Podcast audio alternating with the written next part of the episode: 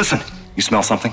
Human emotions are materializing in the form of a viscous psychoreactive plasm with explosive supernormal potential. What a discovery, a psychoreactive substance. Do you know what this equipment is used for? Boggle or Super Mario Brothers? We'll have fun! Yeah! They're still doing it. Really quite good work there. My friend, don't be a jerk. We've got no choice. Call the Ghostbusters. Super Jackpot! Welcome to Extraplasm Podcast. It's the only podcast on the internet that aspires to be the strangest thing in the neighborhood every Halloween. I'm your host, Jim Maritato, aka Vink Maniac on the internet, and I'm thrilled to wish you a very happy and spooky Halloween, since Halloween falls on a Tuesday, and thus you've got an episode of Extraplasm for your Fright Night. For my part, I know where I'll be tonight, and it'll be in front of my house with a 15 foot marshmallow man and projectors whirring in the windows as we set up our home to be a big ongoing bust for kids to visit each year. I love this holiday probably more than any other, and I'm really stoked to be celebrating tonight with people in my community. But I should emphasize if you want a truly Halloween podcast with a Ghostbusters theme, don't forget to check out the Interdimensional Crossrips annual WGBI Halloween Spooktacular radio mix that's expertly curated and produced by Chris Stewart. I just finished listening to it while I was prepping uh, the little monologue for the episode this week, and I have to say it's pretty amazing. So go check that out if you haven't. But in terms of what we're doing this week, this episode we're catching up with our friends at the Buffalo Ghostbusters, and we're joined by returning guest Dan Liberg and newcomer Chris Burns. Dan and Chris and I had a fun conversation about what they've been up to, including a new Ghostbusters franchise playing card project to fundraise for Hook and Ladder 8, their recent appearance at New York Comic Con, their podcast miniseries with author James Green Jr. discussing his book A Convenient Parallel Dimension, and their successful Ghostbusters Day event at the Firehouse in New York City. It was great to talk with Chris and Dan, and I'll be bringing you that conversation in a bit. But before we get there, we've got to talk about some exciting news this week because it was pretty busy. So let's jump into Ghostbusters headlines. Still making headlines all across the country, the Ghostbusters are at it again. Today, the entire eastern seaboard is alive with talk of incidents of paranormal activity. Call-in topic today, ghosts and ghost busting. Extra plasm, read all about it. Ghostbusters headlines coming at you. So to start things off in Ghostbusters headlines, let's talk a bit about Ghostbusters Firehouse. And I know right now some of you are thinking, um, what news happened with relationship to Firehouse, Jim? Well, here's the deal. Uh, there really still isn't any, um, and I will be forthright in saying that I thought by Halloween we would have seen a trailer. But uh, here we are without one. So, what I want to talk about for a few minutes are some Ghostbusters Firehouse rumors. If you were paying attention to the Extraplasm Instagram page this past week, you may have seen me throw up a poll, uh, in a bit of frustration perhaps, asking people whether we should start doing more prodigious rumor busting on Extraplasm. And while I suggested that I might start an entire segment about it, I'm not really sure that I want to do that every week and look for rumors to bust. Uh, but I do want to talk about a few things that are suddenly circulating about this movie and that seem to be picking up some similar steam to previous rumors uh, that were decidedly incorrect. So let's clear the air a bit, shall we? There's an ongoing set of rumors about Ghostbusters titles and trailers. The first of these emerged early last week as a claim from a German language website called KinoCheck. Originally, KinoCheck was very boldly reporting that the title of the new Ghostbusters movie was Ghostbusters, The New Ice Age, and was pointing to social media posts with a very bad mock up of a Ghostbusters poster with German language text. If you Googled that German language text, surprise, the only place you'd find it was on KinoCheck's website back in July as part of a similar rumor article, and then things got even more ridiculous over a KinoCheck. A few days later, another rumored title came out Ghostbusters Frozen Empire. And this title was being suggested by a Twitter account and YouTube channel called Cryptic HD Quality, who typically releases the run times of 4K uh, video releases. So, streaming video releases, movies, Blu rays, etc. They will tell you what the runtime is, and we're offering up suggestions that they also knew about the potentiality of a Ghostbusters trailer being quote unquote prepared. Um, they claimed that the title was Frozen Empire, and further indicated uh, two days later that they thought Frozen Empire was a quote unquote stupid title, but claimed that the trailer was now complete and would be released within the next two weeks. So we went from a completely anonymous Twitter account essentially saying uh, that there is a trailer being produced with a particular name to within less than 48 hours, that trailer being complete and being out within the next two weeks. And hilariously, that post was also uh, reiterated by KinoCheck, who updated their coverage and the title of the movie, but didn't really bother to change the artwork of the previous incorrect fake movie poster in German. So now you've got a website that is posting conflicting information, both the German title that was incorrect potentially and a new title called Frozen Empire at the same time. How does that work out? And then that was also reported by an Indian website that reports on pop culture and seems to have articles written by like one of three people called Max Blizz.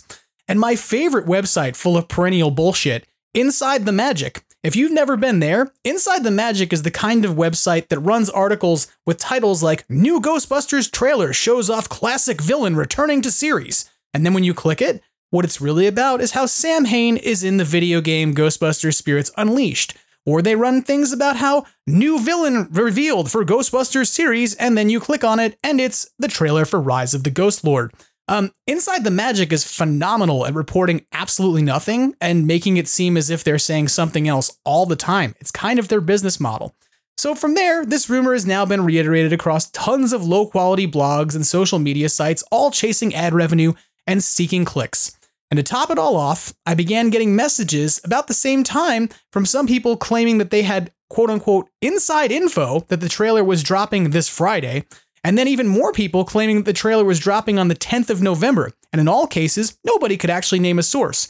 So now I had two different sets of people who were messaging me about two different potential movie t- titles and two different potential trailer release dates, all for the same movie.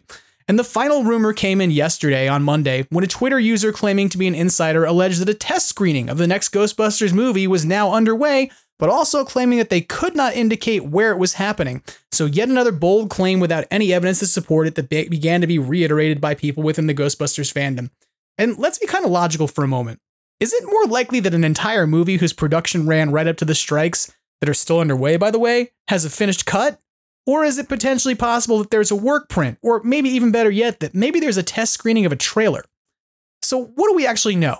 The answer? Absolutely nothing other than the fact that once again the Ghostbusters fandom seems to be chasing its tail over social media posts, having zero authoritative information, just like we have been in the past for the last few weeks. And I said this in the previous episode of Extraplasm, you know, sort of talking about the show East stuff that people kind of get out of hand running with information, but maybe don't really know what's going on. That seems to be kind of what's going on at this point. Let's be real. Could we get a trailer in the next two weeks? I mean, I would hope so if this movie is still on track for a March release, because we're now about four months from when it should come out, uh, we, we really need a trailer. We haven't seen a single piece of marketing beyond a logo and a poster. Um, and that logo was on the poster. So if a trailer drops at this point, it's not some like mind blowing surprise. Rather, it's an inevitability. Uh, it, has to happen at this point. Is the movie called Frozen Empire, or is it called The New Ice Age, or is it actually still called Hell's Kitchen? Probably not. Uh, should you take anything you see seriously from anonymous social media posters or the blogs that repeatedly post rumor? I'd go with no. Um, so, and the reason I'm saying all this is because I love hearing from folks who are listening to Extraplasm, but I also hate seeing people so like amped up and anxious about whether or not information is right, whether or not information is wrong. People arguing about what is and isn't a leak. And I'm so like at this point, I've joked that I would like for Twitter to go away for the simple fact that uh, it is the place that originated all of this stuff this week um, and has driven me a little bit crazy. So, when and where will we get a legitimate trailer or info about it? Here's my advice keep your eye on deadline.com. Almost every single time that Sony releases information about a movie and that the information is legit, that's who reports on it.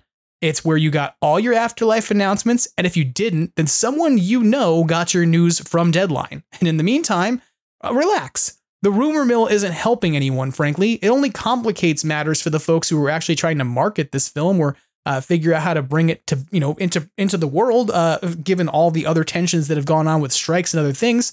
So it doesn't help anybody to be like I'm first in reporting information that has no basis in fact. In fact, it actually just creates confusion for people. And by the same token, if you're going to reiterate the thing you heard as a rumor, go right ahead and share the link while you do it.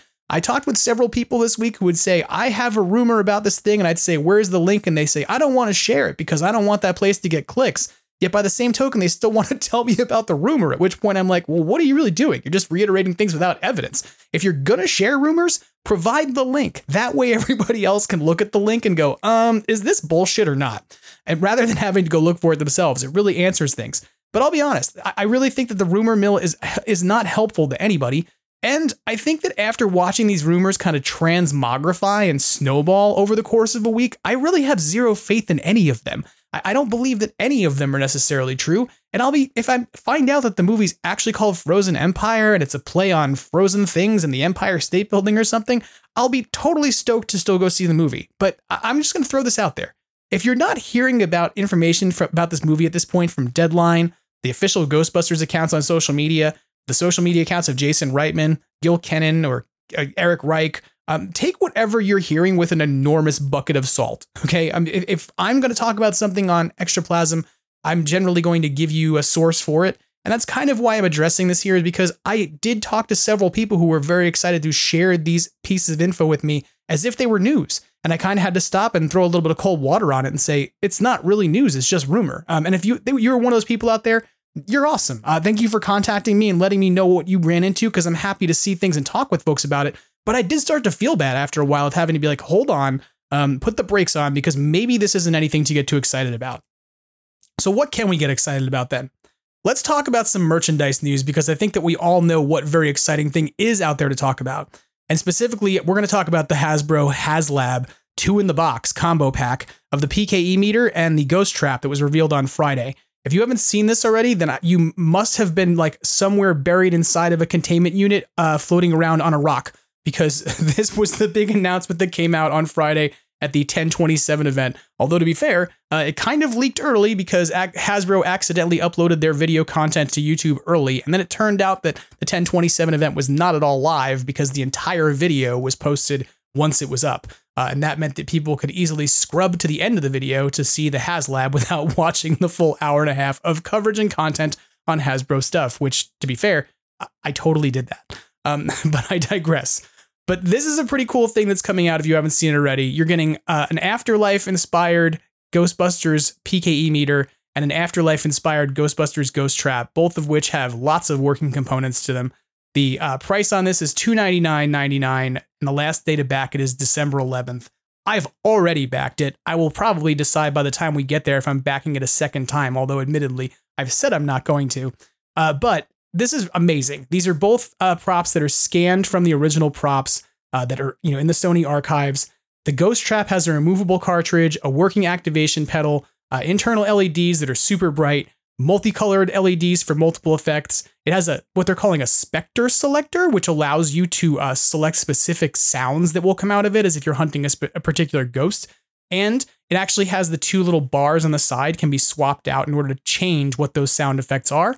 It has functioning trap doors and a rumble motor, just kind of like the Mattel trap did back in the day. It's got premium metal finishes as opposed to being plastic. So if you think about the uh, Ghostbusters Spengler wand that came out that Hasbro made. If you compared that to the Matty Collector wand, the Spengler wand had much more sort of real metal and durability to it, which is this is kind of the same thing. It has die-cast wheels, a docking station display stand, um, and Ghostbusters, Ghostbusters 2, and Ghostbusters Afterlife modes. The PKE meter has uh, real life EMF detection mode, which is hilarious. You'll be able to go look for EM fields if you're like an actual person who chases the paranormal, or if you just like having a PKE meter set off by your fridge when you walk by it.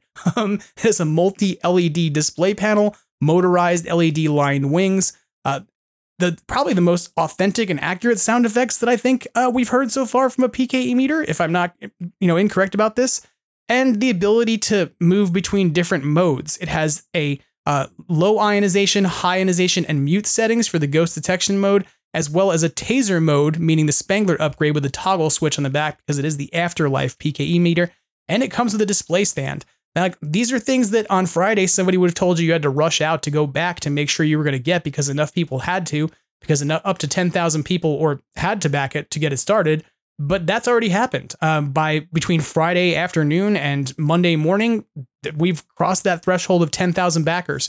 So now we're at the point where we find out what happens with the tiers. Um, there are three tiers that can be unlocked.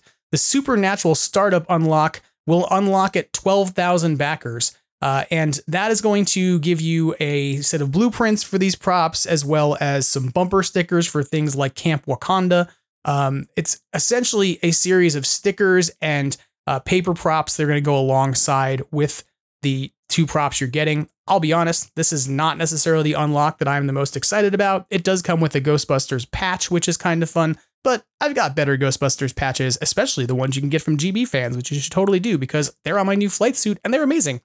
Uh, 15,000 backers will unlock the highly secure receptacle unlock, which what that really is is a, a belt holster for the Ghost Trap and a HasLab patch to be 100% real. I want this, not the HasLab patch. I don't really care about that, but I do care about the uh, belt holster because I want the ability to carry a ghost trap around that is not a spirit trap, that doesn't have a stupid plastic dinky thing on it that holds it on my belt, and instead is got a proper V hook and has a proper uh, holster to put it in because I've never had one and um, I want one. So that's awesome. And at 18,000 backers, we'll get the psychokinetic energy detection unlock, which is essentially pretty much the same thing, but for the PKE meter. It's a holster for the PKE meter that'll fit this specific afterlife PKE meter with its switch. And I believe that the patch you get at that point is a mini puffed logo uh, patch. So there's several patch options here, but uh, to me, that's not really what's exciting in terms of the unlocks.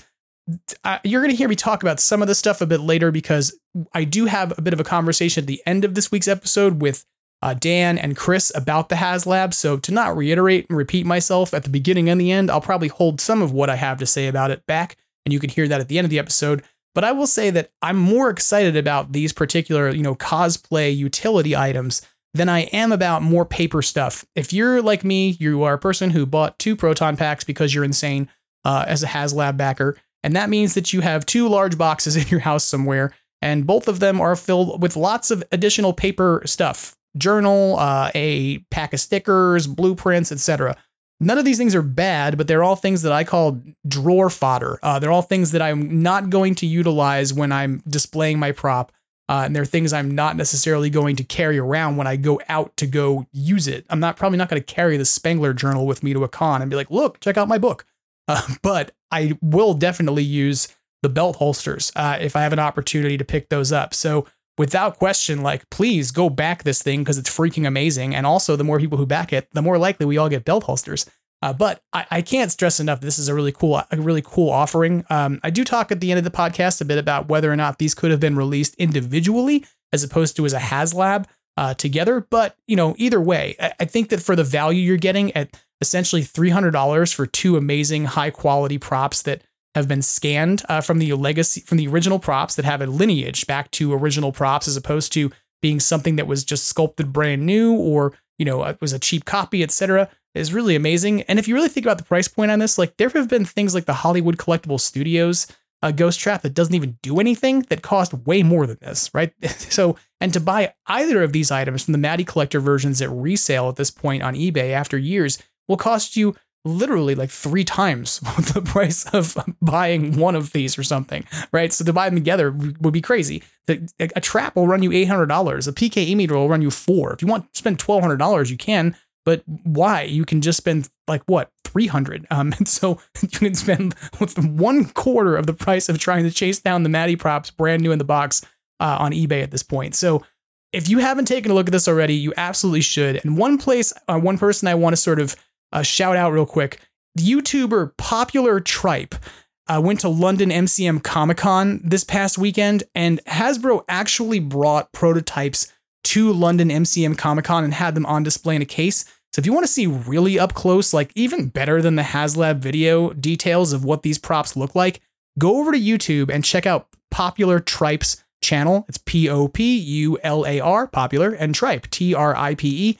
Um, he's also a cool follower of the podcast who I enjoy his stuff. So go take a look at that for sure because um, there's no better way to see those props right now than through that coverage. Um, so if you're if you're not backing already, I strongly suggest it. And I'm gonna be real with you. Um, you don't want to sit on these and wait because if you are one of the folks who waited on the HasLab Proton Pack and then afterwards you had buyers you had remorse, rather not buyer's remorse, but not buyer's remorse of a person who didn't make a purchase, then you know that the price of those items has like skyrocketed on eBay. And not even necessarily because they're super rare, there's lots of them out there. But for somebody to make their money back on eBay means that they have to charge more than that thing ever cost because they're going to get hit with eBay fees and potentially taxation afterwards. So, like, it's hard to get these items as cheap as they were when they came out. uh, later on, right? The reality is that like you might skip on this and say I'll pick it up later at resale, but as opposed to paying three hundred dollars, you're going to spend five hundred dollars on these things because that's how the cookie crumbles with these kinds of HasLab items at resale. So I will say, if you're not backing yet and you're kind of on the fence, if that helps you climb over the fence and join us in the land of backing, do it. Uh, because you will regret it later on, probably if you don't, and you don't have, especially if you don't have either of these props uh, because who knows if you'll ever see them again. The typical thing about HasLabs is that you're never going to see that item produced again. So maybe you could get variants of these later, but I mean, it seems pretty unlikely given that Hasbro only seems interested in producing Ghostbusters stuff when there's actually a media product to go along with it. Uh, they're not generally producing Ghostbusters toys when there's not a movie coming out. Okay, uh, so that gives you a bit of the overview on the HasLab and my advice that you should totally go get it. And if you want to see more about it, by all means, check out Popular Tripe. You can, of course, go to the HasLab uh, website. You can go and check out the presentation that's on YouTube on Hasbro Pulse's YouTube channel. And of course, you can go check out coverage on Ghostbusters News because you know Jason covered it. He did a great job. Two other places to go check out information if you want to about the HasLab 2 in the box. Uh, one is if you go over to the Ghostbusters subreddit, www.reddit.com slash r slash Ghostbusters, uh, Emily from Hasbro is actually responding to a thread in that uh, subreddit where people are asking questions and follow up advice, etc., about uh, the upcoming release. This is how we kind of found out that the EMF meter is in there. That got clarified a bit, and there's been some other sort of tidbits that she's alluded to about uh, whether or not these are moddable, etc. So if you want to get some sort of like I don't want to say insider knowledge because I don't think she's releasing anything she's not allowed to, uh, but sort of some more Q&A knowledge about what's going on with these props, how they were designed, etc. Feel free to hop over on the Ghostbusters subreddit and take a look for that post. And the other place you can go get some information about this if you haven't already is Ghostbusters Radio Live, the uh, show that's produced by Craig and Abby and Jacob over at Yes Have Some. Uh, that show happened on Sunday with Craig and Jacob getting into a pretty in-depth discussion about the HasLab I'm pretty sure that's about all they talked about was the HasLab on that episode. And they took a lot of questions from the uh, chat. They offered up a lot of insights, etc. So uh, it's a pretty good episode discussing what's going on with that uh, release. So feel free. Like there's a lot of places to go get information, but if you want to get more in depth stuff, by all means, hop over to Ghostbusters News, hop over to the HasLab presentation itself, uh, hop over to, to Reddit, to the subreddit to find out stuff from Emily, or hop over to uh, Yes Have Some's coverage because there's lots of it out there. Okay. Beyond the HasLab, the other merchandise news to talk about for the week is that Triwa, the watch company that had previously announced they were going to be putting out a Ghostbusters line, has now put that line out for purchase. Uh, you can buy them now at this point. There's two different designs that then have uh, two different variants to them. The classic edition will run you 169 and includes a glow in the dark no ghost logo in the position of the number six and has an engraved no ghost crown while the other variant will have uh, run you 189 and has similar features, but also adds the I ain't afraid of no ghost slogan on the inside of the watch. Each of these uh, have engraved case backs. And the thing that's kind of interesting about them is that they're designed to be like eco friendly watches. They're entirely made of ocean reclaimed plastic. So they have an ocean theme to them. I believe that the actual name of them might actually have ocean in it. There's two different uh, colors here that you can pick between. One has a seaweed green strap paired with a slime resistant protect- protector case. The other one has a slick black um, strap. So you can take a look at these over at their website. It's Triwa is the manufacturer's name, T R I W A. Uh, I will say, if you're a person who likes to wear Ghostbuster stuff that's subtle, that nobody realizes is Ghostbuster stuff, these watches might be for you because this is not like Reebok producing a shoe. Um, if Reebok had produced these watches, the watches would have looked like somebody threw up all over them. Um, some of you out there with the Reebok shoes that are pink with the slime on them are offended right now, and I'm sorry, but I hate those shoes. I think they look terrible. Uh, and these don't look like that. They are much more subtle watches that, unless somebody was right on top of you and looking at the watch, they would probably never even notice that you had a Moogly on your watch uh, inside of it. So, if you're the kind of person who likes to kind of hide or sneak your popular culture references into your wardrobe and then let people kind of slowly discover them for fun, this might be a good set of watches for you. Let's talk about video games for a moment. Uh, the big video game news for the week is that Ghostbusters Rise of the Ghost Lord has launched for MetaQuest and PlayStation VR platforms. Uh, from what I've seen so far, it's getting relatively positive coverage with a lot of folks talking about how fun the gameplay is. The place I want to refer you to to go check this out, though, most is to go over to Ghostbusters News because Jason Fitzsimmons actually got to uh, get some hands on experience with this on his brand new MetaQuest 3, and he was able to capture video from the game and his experience playing it on camera as well. And he kind of presents them both side by side on video so you can kind of see what it's like for him interacting with the controllers and what it's like on screen as you know or in his view inside the uh, headset and i think this is really cool like i have to be honest i don't have a vr headset i'm probably not going to buy one but i definitely want to try this game because it feels a lot like the design of it um, is akin to the 2009 ghostbusters game but with controls that are more oriented towards vr but the sort of like how you trap a, a ghost is very similar in sort of like the zap 'em, you know trap 'em and cap uh, mindset. Now I totally screwed that up probably and said that out of order, and one of you will email me and tell me, and that's okay. Uh, but the point is that it's kind of very similar play in terms of how you put the ghosts in the box. Uh, that's whereas Ghostbusters Spirits Unleashed, as much as I love it, changes that dynamic. The way things work and the way physics work to bust a ghost are kind of fundamentally different. So, um, you know, for instance, traps run out of energy, whereas they kind of don't do that in the original uh, 2009 game. So it definitely looks like a lot of fun. I you can go and watch Jason play the tutorial level in the first few, uh, you know, kind of levels of gameplay and see what it's like for sure. And I, I'm hoping that I get to try this soon. I can, I can kind of give you my own review. I, I, do know that there's a couple of folks out there who are listeners of the podcast who have been generous enough to uh, suggest that I can come by their house and play it. Uh, some of those people are more local than others, so I'm probably not going to get on a plane to go do it. But uh, hopefully, I'll get a chance to give this a shot soon and give folks uh, my review of it. But definitely go take a look at it. And if you have a PlayStation VR or you have a Meta Quest, there's no reason not to go grab this thing now and check it out. Uh, Ghostbusters Spirits Unleashed news uh, includes this week that there's a new suit that you can get, or rather a tint for your suit. The way to do it is you have to complete the weekly challenge before November 2nd. So essentially before uh, two days from now.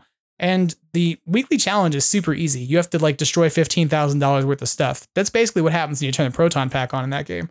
I'm, I'm kidding, but like there's with the, the shooting fifteen thousand dollars worth of stuff in that game is like break a few windows and uh, you know n- nuke an ATM machine. Uh, but for the most part, like this is not a difficult challenge to achieve. So if you want that suit, if you want to be able to get that slime tint suit, you'll have it unlocked permanently after this week. It's not one that's going to go away apparently uh, and be time released. So uh, go into the game this week and make sure that you at least rack up fifteen thousand you know dollars worth of damage, so you can get the new slime tint suit. Uh, beyond that, there's not a lot new to announce about that game this week, but why should there be? We just got a DLC like a week ago. Um, I'm hoping that we might get a couple quality of life updates. There's a couple little small glitches that are happening in the game. I know I've been dropped out and had the game crash on me a few times, but I have to be honest. Like I've said this in previous weeks that this new DLC is probably the most stable one they've released, and it's the most fun. I'm having tons of fun with uh, Ghostbuster Spirits Unleashed Ecto Edition. And I have to say, my Samhain game is getting pretty sick. Uh, so uh, if you're out there playing Spirits Unleashed, um, let me know about it. It's kind of fun to start finding people on there and uh, setting up some games and whatnot. And I admit that I have been out there kind of lurking, uh, not using uh, my old handle because I didn't want to be bugged by people for a while. But I might be getting back into the mode of wanting to reconnect with folks and maybe set up a really cool event uh, on that game for folks who are listening to the podcast might be a good idea. We'll see. In unofficial media news, uh, the first thing I want to tell you about is a very local thing for those of us who are living in the Los Angeles area. Paul Feig is having a director's cut screening at Dynasty Typewriter in Los Angeles of Ghostbusters Answer the Call. Uh, for some of you wondering, why is that unofficial media? That movie is official. Well, because it's a, it's a charity screening, it's a benefit screening, and it's a director's cut. And to be frank, I don't know if that means it's a different director's cut than one we've seen before, as uh, Paul is going to be there for a Q&A and uh, actually a cocktail party afterwards if you pay enough money. so uh, it's $40 to attend this if you're in the Los Angeles area at Dynasty Typewriter on November 19th. And it is a benefit that funds the Good Deed Corps. Uh, the Good Deed Corps, if you've never heard of them, is a group that essentially uh, came out during the pandemic um, and it started doing backyard movie screenings and celeb- with celebrities attending them to do Q&As. And this has kind of taken off now and become something that happens at this small 300 person uh, theater called Dynasty Typewriter in Mid City. the uh, Good Deed Corps essentially raises funds in order to help encourage uh, and stimulate elections and election enrollment and engagement in sort of battleground states and in places with underrepresentation. They've done a lot of work to try and bring out voter turnout in Georgia. They have uh, worked to help employ someone to work in uh, sort of border towns uh, in Texas to try to stimulate uh, folks to come out and vote uh, who are otherwise kind of disconnected from the electoral process in these places where you have elect, you know, immigration policy being shaped, et cetera. And so it, this is definitely a benefit, and it's definitely one that has sort of a progressive uh, liberal underpinning to it. So it may not be for folks if you're like that's if that's not your cup of tea. If you're like my worst nightmare is to sit in a room full of uh, liberal Democrats and watch Ghostbusters 2016, then this might not be for you. Uh, but if you're the kind of person who's open minded enough to enjoy Ghostbusters 2016 without posting horrible things on the internet, then you can probably have a good time at this. And I say that that directly that I have been to one of these before. Uh, I saw Weird Al's movie with Weird Al sitting literally directly behind me uh, at Dynasty Typewriter a few months ago, and it was a Good Deed core screening, and I had a blast. So uh, they tend to uh, you, for your you know getting in, they tend to have like an open bar. They have food, they have snacks. I think we were handed lemon drops on our way in the door last time because they want people to come in, have a good time, and consider donating some money to help out the cause. So um, this is, I think, going to be a really fun event, a really good time. I'm really excited to be going. November 19th, Los Angeles Dynasty Typewriter. Uh, come on out if you're in the area or anywhere nearby. And if you have any questions about getting there, anything about like where to park and stuff, if you want some advice, feel free to ask. I go to Dynasty Typewriter like literally once a month. Um, so it's a place that I know really, really well. And additionally, in unofficial media news, um, NXT Wrestling's Halloween Havoc show is happening tonight at 8 p.m. Um, that's on USA Network, and that's Eastern Standard Time. I should say that. It will feature a Ghostbusters tie-in, uh, not unlike Matt Cardona's uh, GCW Homecoming entry a few months ago. The Orlando Ghostbusters have confirmed that they are involved with uh, this program, with John Griffin's Ecto 1B uh, coming out to valet or introduce somebody tonight. Uh, it's not really clear what that's going to be yet, but Ghostbusters News certainly reported on this. Uh, and I was amused because when Jason posted this to his Instagram for Ghostbusters News, Matt Cardona uh, actually replied and said that this was a copycat gimmick to his own. I'm pretty sure he was being facetious. Uh, but if you remember, Matt Cardona had the Ecto 1NJ appear a few months ago at GCW Homecoming. And then we had Nick and Greg on the podcast to talk a bit about that. So um, if you're looking for a fun thing tonight for Halloween to check out, if you don't have plans already to watch The Great Pumpkin with Charlie Brown or whatever, um, or perhaps put on a horror movie, or perhaps watch you some Ghostbusters, you can tune in to USA Network to check out their Halloween Havoc show. Um, and beyond that, I want to say, you know, just the fun thing I like to try and leave you with out of headlines every week. I've already told you to go check out the Cross Rips um, WGBI Halloween episode, and you totally should. I want to reiterate that, like, Jason Fitzsimmons has been doing this Halloween uh, unfolding thing of his proton pack and Kenner stuff, his sort of Kenner replica, real Ghostbusters full size replica props he's been making with his 3D printer over the last few weeks. And I think you're about to see some pretty amazing stuff he's going to reveal. So if you um, have been not been following that, you totally should. If you um, have been following it, I think you're about to see sort of the culmination of a lot of that project. And I have to say, as somebody who's been a little bit on the inside of seeing that get done and gotten some teases along the way, it's amazing. Um, I want this 3D printer Jason's using because I want to make everything. I now want to make everything I've ever seen and build it all and fill my house with it until somebody uh, starts the new series of hoarders that's just about people who 3D printed themselves into a hole because they couldn't leave their house. Now, I don't really want that part, but I do want a 3D printer. It sounds really amazing. Uh, okay. So, uh, with our discussion of rumor mill uh, sort of behind, buried behind us, and our discussion of way more exciting news about HasLab proton packs and what's happening with video games and watches and things out of the way, um, let's go now to my conversation with Dan and Chris from the Buffalo Ghostbusters. Joining me on Extraplasm Podcast from all the way across the country, back in the great state, the Empire State of New York, my land of, you know, love and home and the great world of pizza and bagels and everything that's amazing. Although these guys are from West New York, so they don't really have access to all that stuff. But I don't hey, mean there's to good pizza them. here. the Buffalo Ghostbusters are joining us. Dan Liberg and Chris Burns. you do have some good pizza, and if you don't have great pizza, you're famous for wings. How are you doing? There you go. We're doing good. Yeah, doing real Dan? good. Been a busy, busy month. Yeah, um, Dan, I know that you uh, you had posted earlier that you were at um, an event a mere like two hours before we were about to post into the podcast, and I went, Yeah. "Are these photos from this morning?" Uh, and then you and Chris came on, and you were like, "Yeah, no, we had two events this morning." And I was like, "Wait, what?" Yep. Like I. Halloween's busy when you're in a Ghostbusters franchise.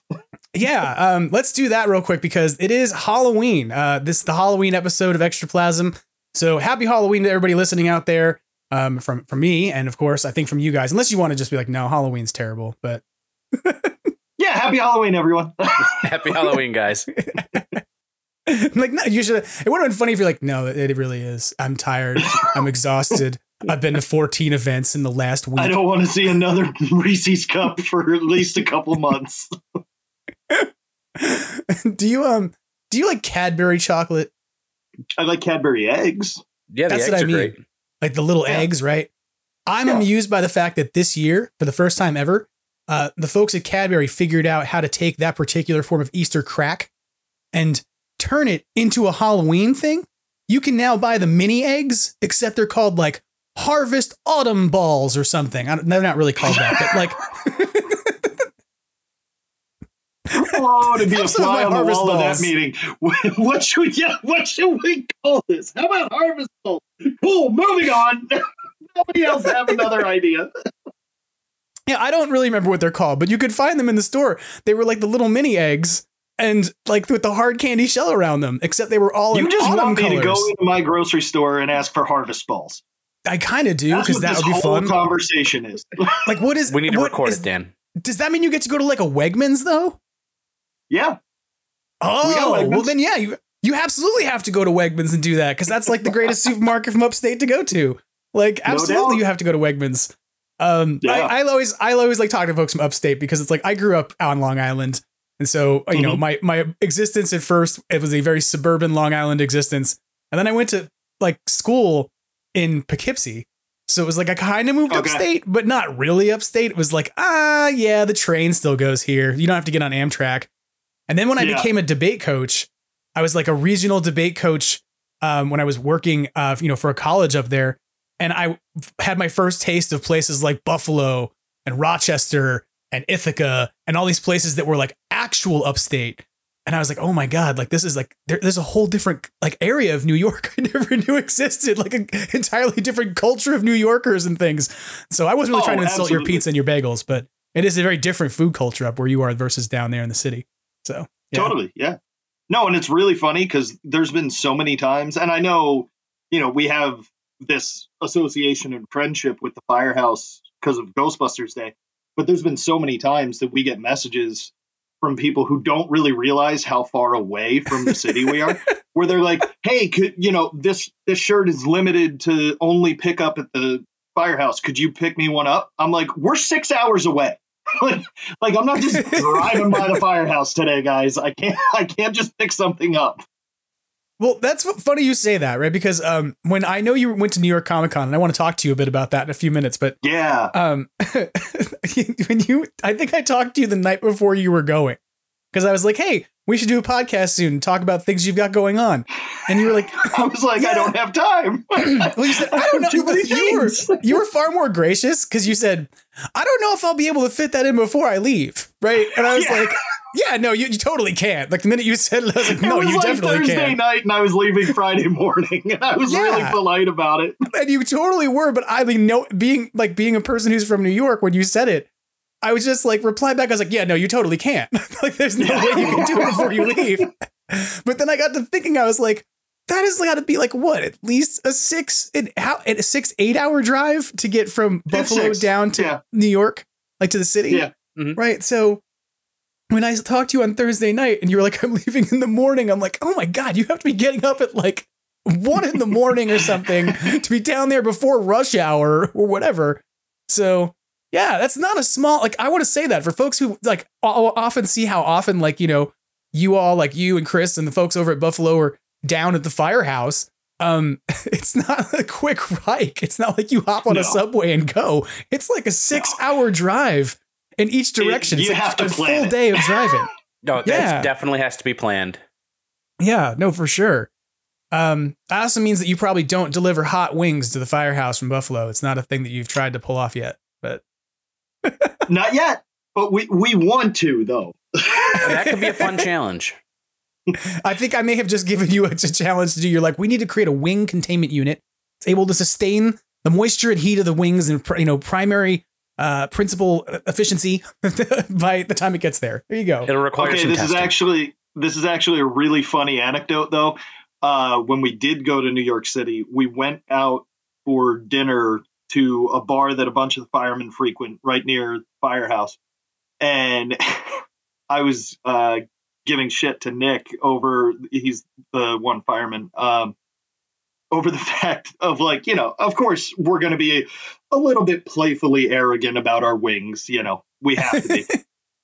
But I was like wait a minute though. Like why are the wings in orders of seven or fourteen? I have never in my life who orders seven wings? That's true. you order wings by the dozen typically, or the half Right. dozen. Yeah, actually in Buffalo usually it's in orders of ten but gotcha. I mean, that's still a that's a round I, number. what do I know? Mhm. Yeah, but I mean, I'm a vegetarian. I don't know shit. Um, I get eggs Oh, in okay, dozens, so I figured that chickens, uh, everything must just come in dozens. Eggs, uh, wings, everything. Would you ever order seven eggs? No, I've like I've also Yeah. never been to like a fast food restaurant that was like, "Would you like a seven piece nugget?" Like it's not. Right. That's It's not a number. You know who does that? And I like that the idea that it's like in sort of like uh septuplets, right? It's like 7, Yeah. 14, 21, You have 28. to go in sevens. It's, that is weird.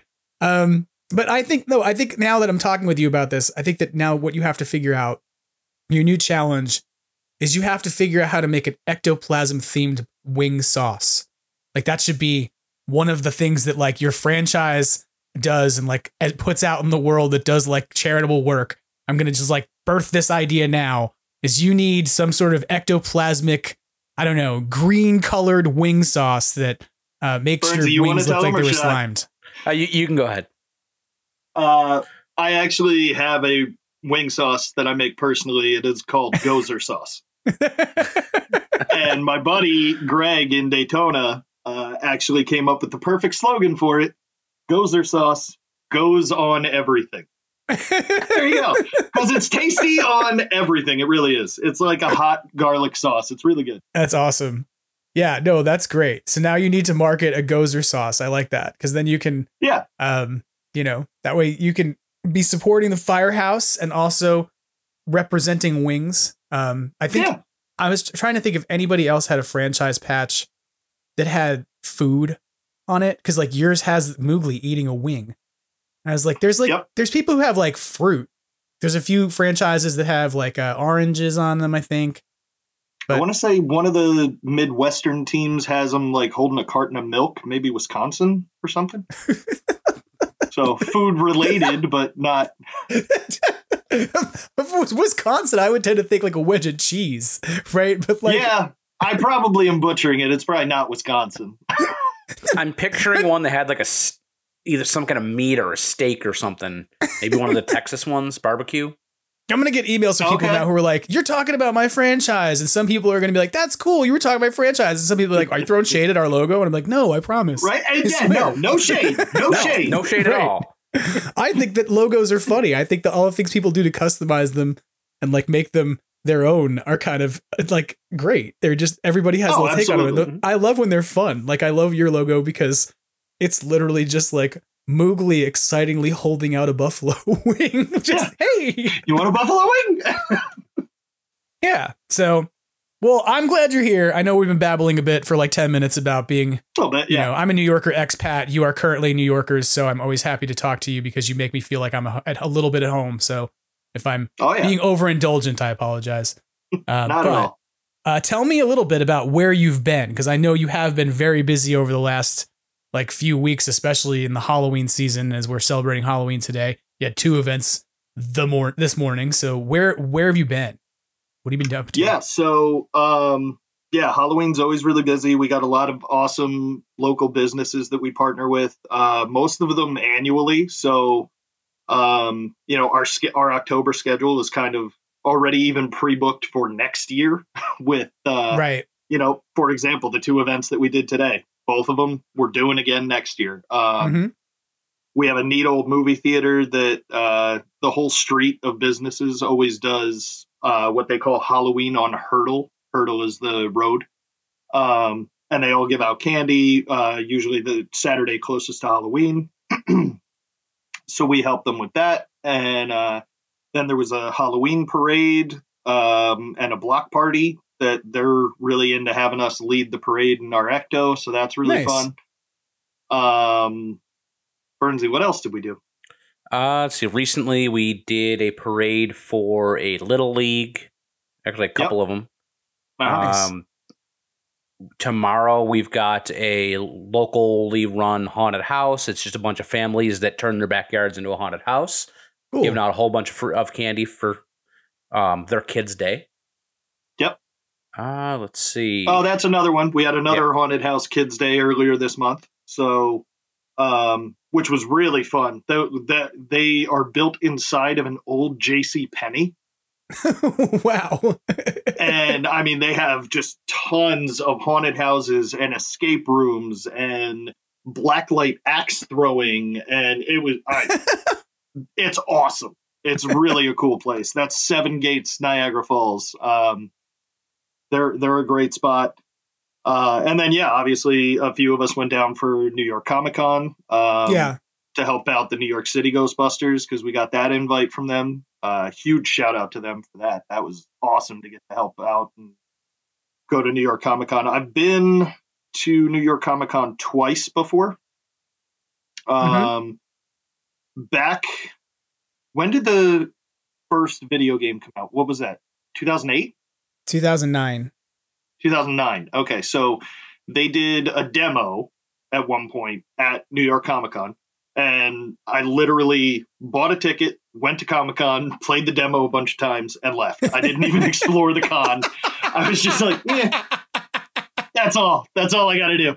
Uh, and then I went a couple of years ago for the Afterlife panel and the surprise screen, um, which was incredible to be there for. So Yeah, this I'm sure. time was really fun to actually walk around. Like, even just what I don't know how people do four days of New York Comic Con. like one day, and my knees and ankles were swollen and sore, and I was like, I'm done. I don't want to do anything now. Like, uh, so it was really cool. Yeah, we got to walk around and enjoy the con for a little bit, and then we volunteered um, in the afternoon of Saturday. And uh, actually, Nick from Hook and Ladder 8 volunteered with us. Gotcha. Um, he went and helped out at the booth too, which was really cool. Uh, got to make slime with a bunch of kids. That's a great way that New York City does fundraising. Um, and obviously the awesome prints that uh, Chris Sorrentino, Real Ghostbusters, did. yeah. They're of, beautiful. uh, yeah, they were awesome. So it was it was good to uh, get access to those. And Maurice LaMarche was actually at the con, so I got to meet Yeah. him too. I saw he was there, which I thought was pretty cool because like if you grabbed Chris's print, you could like walk right over to him and have him Yeah. sign it. Yeah. which is kind of So, cool. that was it was neat. It was a good con, a lot of fun. Um, and obviously, huge shout out has to go to Ectotech and Ecto One NJ. Ah, I was Uh, going to ask you about this. that? Yeah. I did. Um, I will say I am super jealous of you all, and I am super jealous of my, you know, our, our mutual friends over at Phantasm Toys, Tony and Brendan. Yeah. Uh, who got Yeah. like a hotel pickup uh, and driven Yep. through the city to go like get dropped off at Comic Con by Ecto One NJ. Um, so yeah, tell me a bit about your Ecto One NJ experience. So that was a late night message. I saw uh, one of their promos go out that you know they're doing their really awesome filming location tours, um, and that they were booking for the month of October. And this was when we were talking to New York City about going down to volunteer, and I was kind of Yeah. like, "Hey, uh, what are, what are the chances of getting dropped off at Comic Con?" and he was like, "Where are you staying?" I was like, "Secaucus," and he's like, "Yeah, that's on my way into the city, and I'm going to Comic Con. I got you." I was like, "Oh, this is gonna be fun." and I mean, I can't tell you how many people uh, at New York Comic Con, because obviously we were wearing our uniforms even when we were walking around, were like, "Oh my god, did you see Ecto One was here this morning?" We're like, "Yeah, It was our we, we ride." were in it." Chris, did you get to go Um, too, or I actually had a last minute thing come up. I couldn't volunteer. Gotcha? That thing got canceled at the absolute last minute, and girlfriend surprised me with a trip to New York City that was not Comic Con invo- um, involved. so he was in the city, but not with us. So did you get like the text messages from Dan in the video? You're like, Yeah. what? yeah, I, I got to drive into the city to uh, go see Sweeney Todd instead. well, that's So- still awesome. That's I- still it a great was experience. awesome. Not Yeah. Comic Con though. It would have been funny if you got dropped off as Sweeney Todd in the Ecto one. Like if all of a sudden it just came screaming down Broadway and everybody's like, "What's going on?" And you just hop out in flight suits and walk into the like go to the performance. People are like, "What the fuck is happening?" I will say I still love the one moment uh, because Greg, uh, which is Ectotech on Instagram. yeah, shout he shout out to Greg one- and Nick. Yeah. yeah. shout out to both of them. Absolutely. Uh, Greg was the one who picked us up, and I mean, we pull onto the highway, and he's got the lights and siren going the whole time, and I'm just like. Do cops ever get mad at you or pull you over for this? He's like, dude, cops get mad at me if I don't run the siren. I'm like, I really want to own one of these cars one day. it's funny. Yeah, So, I'm, I mean, that was a hell of an experience. That I I rode, I've ridden in uh, Ecto One NJ very briefly, like around the block Yeah. of the firehouse. right. Nothing long. You know, I've been in the car for maybe a minute and a half. And Sure. so to actually get to ride in that car for, you know, 15 minutes from our hotel into the city Right. and to just ride in it into the city. Well, that's the thing, like- right? Like that's the craziest part to me is like I want that experience of like you got to come over a tunnel or through a tunnel or over a bridge. Yep. Like one way or the other, you're gonna have an iconic experience inside of that car that most people will never have. Because even if you go Yeah. to it like an event, and this is like no, sh- this is no shade at anybody else who has you know a Miller Meteor, but like if you go and you meet somebody's car in Illinois, that's awesome. The car is great, but you're not going to get the experience of driving across the Hudson. You just can't, right? And so Right. if you can, for me as a New Yorker, like I, I'll admit it, like Ghostbusters for me is has a, an element to it that is viscerally a New York story, right? Like I love Mhm. Ghostbusters Afterlife, even though it's not a New York story, but I'm very happy to be going back to New York with the next movie because to me it is very much a movie that resonates with New Yorkers. It exemplifies a cultural uh, sort of milieu of the time, not to get too stupid academic and critical, but like, um, you know, like I think that there's an identity thing there for it.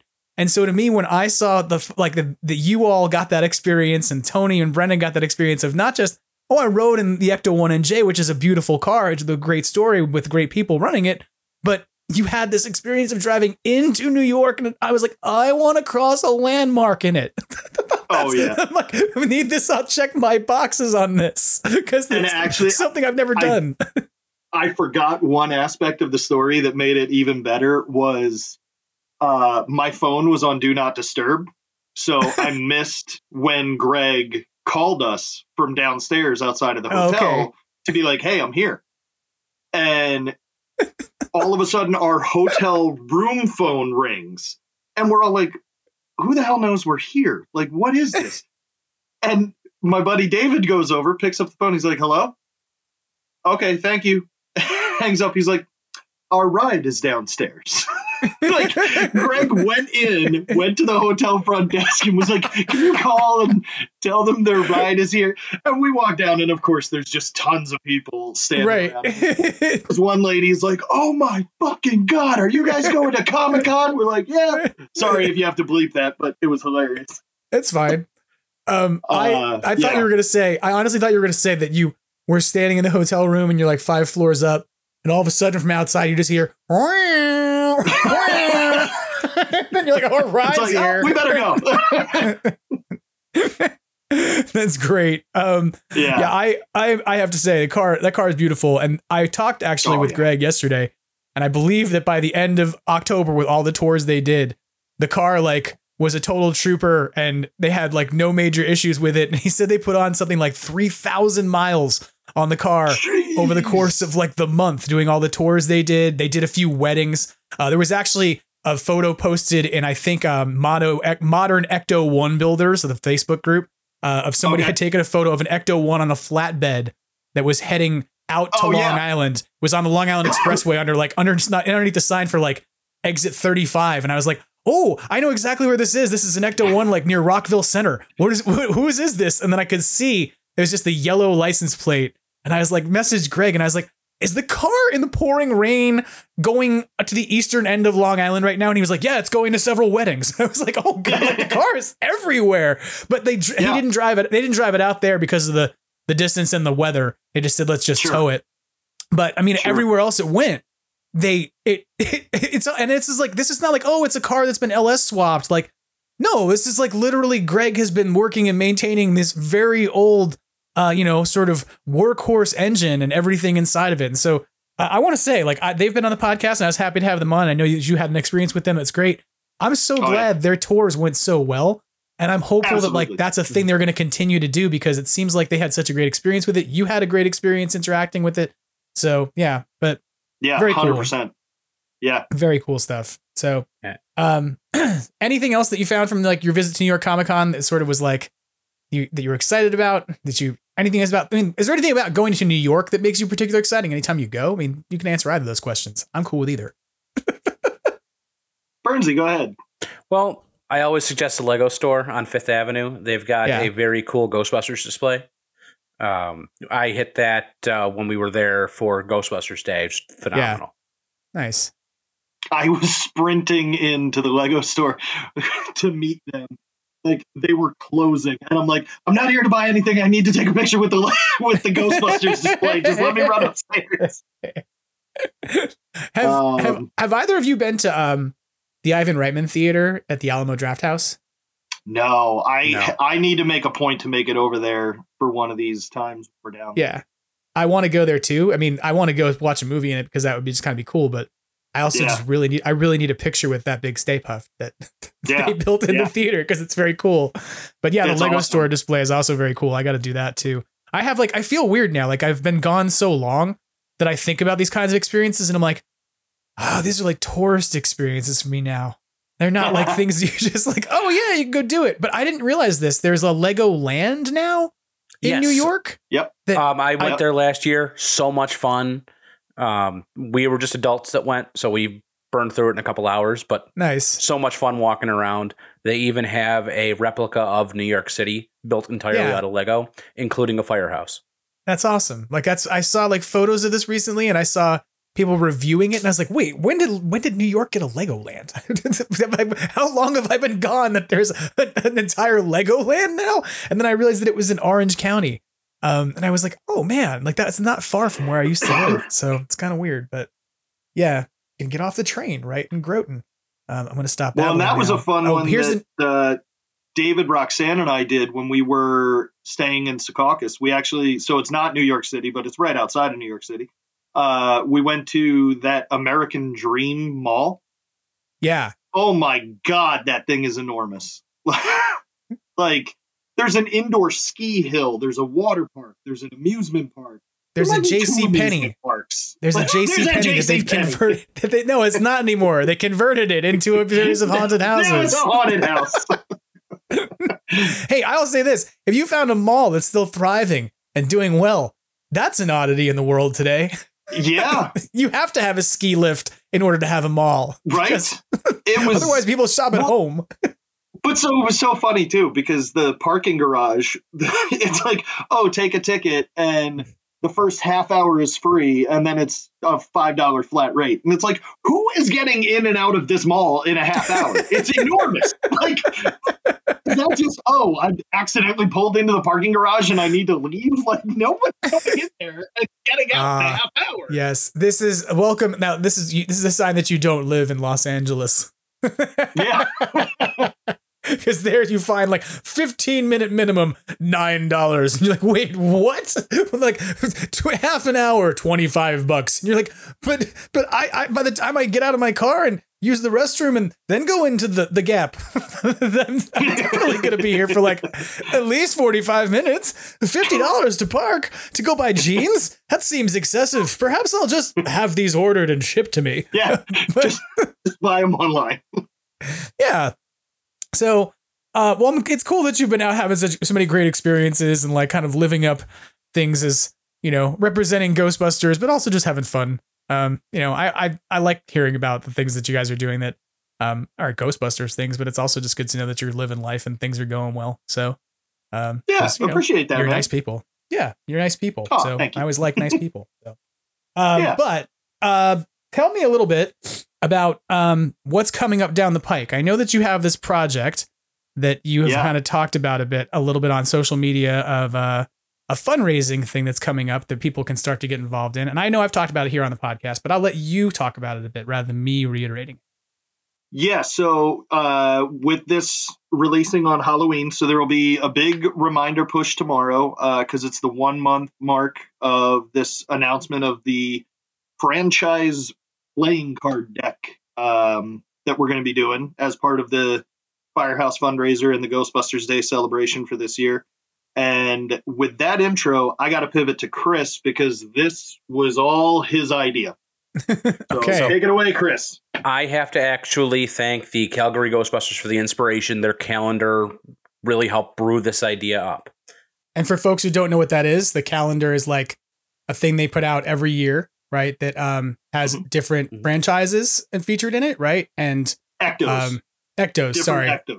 Yeah. Yeah. So every year there's a there's a calendar, different Ectos from around. I mean, the world, arguably, although probably lots of them come from U.S. and Canada, um, are featured in it, and it's something people can back and support, and essentially helps to generate revenue and fundraising, right? So, uh, for folks who aren't familiar with it, I just want to make sure they have a a good foundation as an analogy. and then I'll stop interrupting you, Chris. I'm sorry. oh no, not a problem. So I took that idea and thought of an even better way to raise money for charity. So we are taking a 52 card deck and having 52 different organizations represented on them, uh, all f- with all proceeds going toward charity. Uh, we are going to have the team logos on all 50 cards, and it's going to be just a phenomenal way to not only teach people the different franchises that are out there, mm-hmm. but also allow some team building. Be like, hey, I've met these guys before, and help you know spread the good word of what Ghostbusters franchises do when it comes to charity. Yeah. And it's a fun way, like you were saying, Jim, about all the different logos, like we were talking about earlier. Like, you know, we'll find out who that one with the milk carton is, I guess. like, right. But, you know, like all the different ways that franchises adjust the logo to represent where they're from. And it's a fun way of doing that. And, um, almost even like having them kind of serve as flashcards too of like, oh, yeah. where do you think this one's from? Where do you think this Mm-hmm. I actually think that's a funny thing you said that because like what I like about your project and I think is very cool is that it's interactive, right? It's like um I, I, there's a lot of different Ghostbusters projects that have done things with franchise logos, and this is not to be uh in any way critical of them. I just mean that like the franchise map, for instance, is a cool thing if you want to print it out and put it on your wall, but like you may never then interact with anybody about it. Like you're never going to carry it around or do anything. Whereas sure. I thought about I thought about your project as being something that I imagined people sitting around like at a con and pulling the yeah. card deck out mm-hmm. and being like, right. hey, let's like play a little poker while we're waiting for people to come by. Or let's kind of do some fun blackjack games with people who are like, not for gambling, but like interaction with fans yeah. using these cards. Or what you're talking about, like flashcard games with each other, just kind of like trivia stuff, right? That you could use it with. And I just thought it was neat. And the thing I thought about that I loved about it was that I it took the idea like there's a tarot card set coming out, right? That mm-hmm. is interesting. And this is like again, not to slag on like the Insight Editions tarot card deck that's coming out that has very cool art and stuff. But I looked at that and I went, okay, but that's going to be a thing that sits on my shelf. Like I'm not right. a tarot card person. I'm going to mm-hmm. buy that because it looks cool and has cool art and like I buy everything because I have a not a problem, a, a, um, a fanaticism for Ghostbusters, um, but like you know, like we all do. But I'm gonna probably get those because they're cool, they're unique, they're different, and they're interesting, and I want to flip through them and interact with them, and fine. But I'm probably not gonna pick them up much after that. I'm not right. gonna, and I have a lot of things like that in my collection that I appreciated it. I looked at it. I may pull it out a year from now again and appreciate it again but they're not things that I end up utilizing with other people. And so to me, like what I liked about what you're doing is here's a thing you can use that you have as a collector's item, but you can also have it as something that you use. It because it goes in the pocket of your flight suit when you go out to a convention. And it becomes yeah. one of those things that when you need icebreakers and things, you can just pull out and be like, hey, let's right. do this, mm-hmm. you know? And just have yeah. fun with it. Um, and since Burnsy didn't pat himself on the back enough, I'm going to do it for him. Because uh, so this originally, when he brought this up, it was sort of a secret, like gift project to our team. So he originally conceived it and made it a gift on Ghostbusters Day. So we were we actually had card decks on Ghostbusters gotcha. Day this year in our pockets. Gotcha. That we because he had a team set made, so it's all Buffalo themed. Right, so, right. Um, he got pictures of all of us and some of our variant logos. You know, we have some Buffalo Bills type logos and stuff like that that we've done. And we got these cards made, or Burnsy got these cards made, and surprised everybody on the team with them, and then told everybody about his idea. And it was like, okay, this is really, really cool. And really, like you said, interactive. It's a fun way for us to involve other franchises in the Ghostbusters Day celebration, which we really wanted to do for the 40th anniversary too, was find yeah. a way to involve all these franchises. You know, I mean, this year we had people coming from literally all over the world, Australia, like everywhere. You know, I know there were Italy, like Great Britain. It was eh, everywhere, and it's insane what that event has become and so we really wanted to find a way to involve other franchises. And then, and I know you weren't slagging on it, but the franchise map basically had the rules laid out perfectly for us, where, where it's like, you know, be an active right. franchise, don't cause drama, like, let's let ju- this just be a fun contest. Because, yeah, it's going to have right. to be a contest there's going to be Facebook likes and all of that involved. It doesn't mean that any franchise is better than the next. It's just a way of doing it that we can have some fun with it. Um, so what so are so what are the parameters there for for folks who have a franchise and they want to be able to submit like a logo and try to get their logo included in the set of cards? Like what's sort of the, for because yep. for some folks who didn't like don't know about that franchise map, for instance, as we use it as an analogy, I'm like we should yeah. make sure people know what we're talking about. But like, for sure, what what are the parameters there? Like, what are you looking for? What do people have to submit? And sort of how, what's the process in determining who's going to be uh, included in the card set and who maybe doesn't get to have their logo featured? Yeah.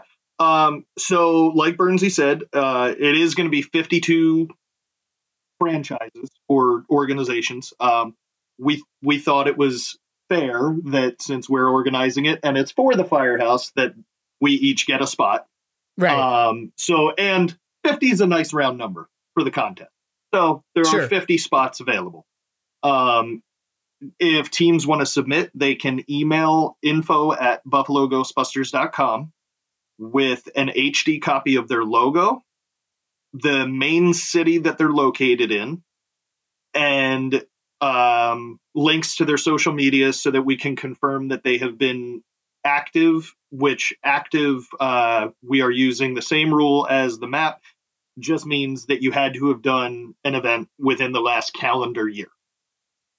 Gotcha. Um, and then we'll, you know, so this is open until the end of this year. So December 31st, it'll close. And then probably the goal is on the first we will launch the contest we don't know exactly how long it's going to be yet probably not super long um, just because the idea is for everyone to engage their social media audience and bring them mm-hmm. in to do a like contest just like calgary did with their ectos um, just like we did with the ecto contest this year. sure. year but i was thinking the same thing like that yeah. that's how your ecto contest work was people were voting with likes uh, on yep. Facebook, right, to figure out whose and cars so were going to be featured. We'll, so we'll put up all the logos, which by the way, we are already past 50 logos uh, that have been submitted. Gotcha. Um, so we'll put up all the logos and info for the teams, and um, you know we'll do a like contest, and then the top 50 will get to be featured in the deck. I should go and make a, a an ad now for people to pay me money so I can talk up their franchise to give them the extra extraplasm bump. There, oh, like, give me 10 bucks. I'll mention your podcast or I'll mention you on the podcast and then you can, you know, get people to come out and like your, your uh, logo. So you can be, I'm not really going to do that before somebody right now is like boiling their blood is like completely pissed off and uh, is going to message me and be like, you evil bastard. And I'm not really going to do any of that. Uh, but no, I, but funny, funny enough, we are also looking to some news sites, well-known news sites, you know, organizations that aren't technically franchises, um, and trying to work with them to see if uh, we can work out some sponsorships for the deck to help to fund the deck so that more money eventually goes to Firehouse when we do that.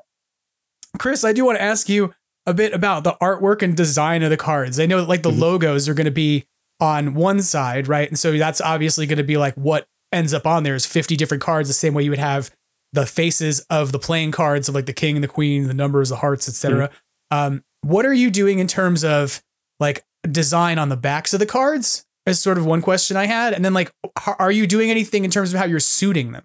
Like the um, like the, are you changing out like hearts and spades or anything for like other shapes? Like, what does your design look like for folks who haven't seen it?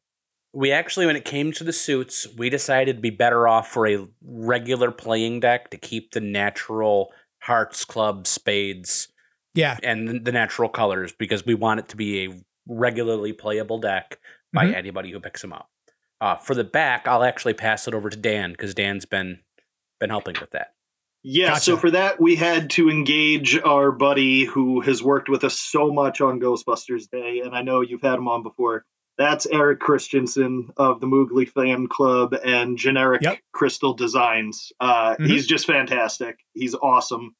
Um, he came up with an amazing back of the card that features the logo, the proton streams, the ESP symbols, and even a small little firehouse in each corner of the card. It's it's an amazing design that we're really thrilled that uh, he came up with that. This is a really good um, collaboration of people. yeah, I mean, Just, it's what we're really going I like for. everyone involved. yeah, you know, it was it was really that's what it was conceived as was a way to be collaborative and have a lot of franchises and people involved, and that's just what we're really trying to stay true to through the whole project. It's awesome. I um I'm really want to get a set of these because I I just I really want to put them in my flight suit pocket. I don't know what it is about yeah. them that just no. I the minute I saw them, I was like, these belong in a pocket of, of every flight suit. You know? Yeah, I mean they but fit. Yeah, perfect. I didn't even think of that. You know, like they would fit perfect. And they might even fit in that little sleeve, like that little uh the left hand left side pocket where the tool things go. If you could just like cut that out and then you could just put them in there like you were some 50s style greaser who rolled up a pack of cigarettes, except you didn't because there's playing cards but and then and it's also useful for like, hey, imagine if you and your ghostbusting buddies are out and you uh, dig a hole in the middle of Fifth Avenue and you get arrested. like you can at least play cards like while you're in jail or like while you're in you know sitting around waiting to get uh, out of a mental institution. You've got you go. everything you need right there for entertainment. Yeah. have you ever thought about doing a digital set of them? Like after like once you have the print set done of like potentially like a digital set to be used in some way. I don't know. It's just the thought that I had hmm. about the way people do stuff with digital art now. You know, it's something to think about when we'll yeah. we'll have the artwork done. Yeah, yeah. You know, because that would be a cool thing too. Is like maybe not like a print your own set, but even like a set of stickers and decals that use the same art would be kind of neat. Um, where you could then have like a set of stickers for all the different franchises that were in that set, and then True. them. True. You know, so and there is going to be you know similar to um a rules page that everybody gets in a deck of cards and then just immediately throws away. Uh, yeah. that we're going to have that, but that's actually going to be the key to what the logos are and what city they're in and all that. Gotcha. You know, some of them obviously say um, where they are in their logo, but a lot don't. And we were toying with the idea of having, you know, text underneath each logo, mm-hmm. but we decided, you know, to be able to have that sort of uh, flashcard idea and sort of trivia idea that it's more fun if it's included but not directly on the card. Right. No, that makes total sense. I was thinking the same thing that like if you had put the names underneath the logos, it would impede the level of like what kinds of games you could play with the cards, right? But yeah, I I don't know. I think it's really cool. I also have like now this crazed, I don't know, fever dream of you all running some sort of crazy charity, uh, like poker night or casino night at Hook and Ladder Eight where there's all these tables outside and all of the dealers are using these cards. Like, I, I don't know. That's a total like w- crazy pipe dream, but I'm like, oh man, it would be so cool if there was like Ghostbusters Casino Night. we'll do that on Ghostbusters Day, just at night. It'll be Ghostbusters Day after dark. Yeah, and you got to get some like weird like Ghostbusters themed Keno, um, some roulette wheels. You know that are like Get slot Ghostbusters machine made up. Well, they have a slot machine. You just got to Yeah, get there one. is a slot machine. Um, yeah, Yeah. there is. There's a crazy slot machine that's like called Ghostbusters 4D or something. Um, Yeah. Sometimes I see people selling parts of it on the internet, which always makes me intrigued. Like I'll see somebody who's like, like there's an just has eBay parts of- right? Like who has parts of a of a, a pe- of a, a what's the thing I'm talking about again? Oh yeah, slot machine. um, a slot machine. Uh, what is it? What's happening? What stroke am I having? Uh, the, which how, which one is it today? Uh, but realistically, no. I've seen on eBay. Um, there's like a guy who's selling just the software from the slot machine. Oh, weird. Like he somehow managed to scram, you know, get the software out of the game, and so he's like, "I'll sell you the code," and you're like, like the actual no, I'll just sell you the the files you could put into one. Like I guess you can go decompile it. And then I've seen people selling like the big topper, the big giant like sign that lights up that goes under a bank of those slot machines. Like I've well, seen that, that on I Facebook Marketplace. people wanting, but Yeah, because it's a huge light up sign. But like then it's like just weird parts of the slot machine. You're like, where is this warehouse of like the place where Ghostbusters slot machines are being hacked apart and cobbled into pieces and then resold on the black market? It's very strange. So, but yeah, you could get one of those. You know, you get roulette wheels that are all caution stripe themes. And so Oh, it's yeah. all yellow and black. no red, black, right? yellow, black. Yeah. right? Always bet on yellow. like, like, yeah, that would be awesome. There you go. There's a new event for your your Ghostbusters event at the Firehouse, um, Love it. which you've now you know been running for many years. And we talked the last time we talked was right before Mm-hmm. you did that event, um, and we haven't really had an opportunity to catch up about it since. So um, maybe it's a good opportunity to kind of talk about that for a few minutes. What? How did it go this year? Like, I mean, it went amazing from looking from here. You had a great experience at scene, and tons of people were there, and it was huge. But it was what was your reaction? how big it was this year. Like we knew that it was continuing to grow and we know it's going to continue to grow and we know that the 40th anniversary is going to be even more insane because it's the anniversary. Um but yeah, I think all of us were so blown away by how many people were on that street this year.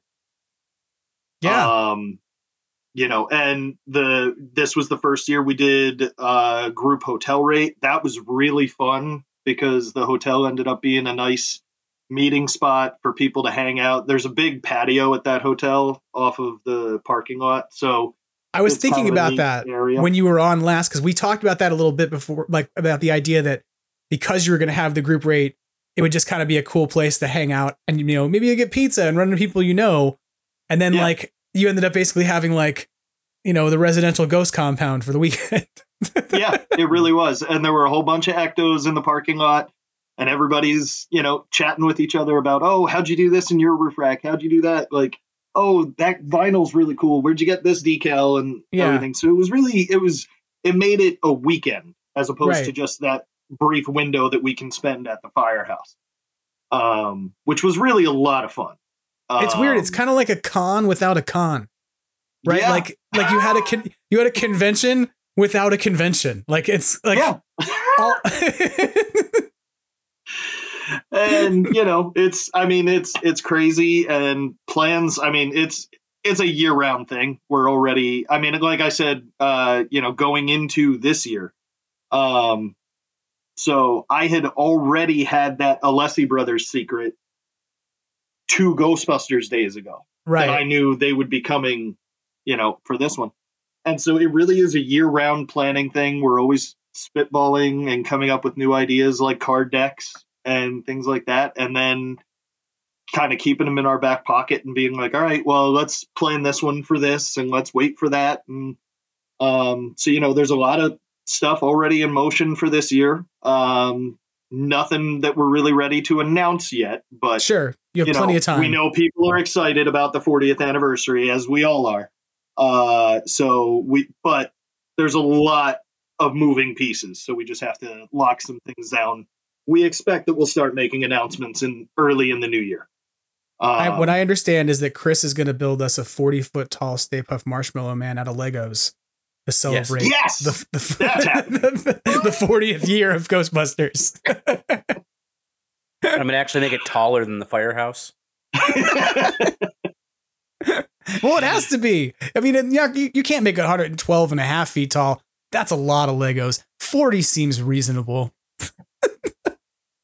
Make it hollow, save space.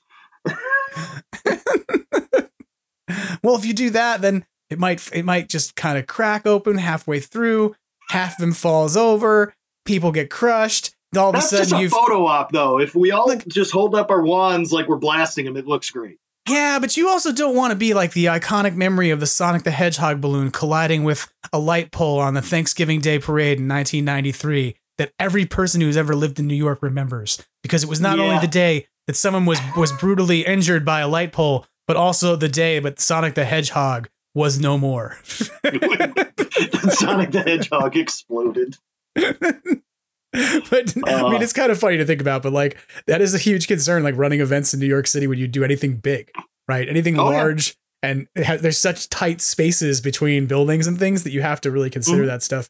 And I thought about this with how you got all your ectos in there. You had so many Yeah. cars down there and so many people, and I was like, man, like that's such a little block.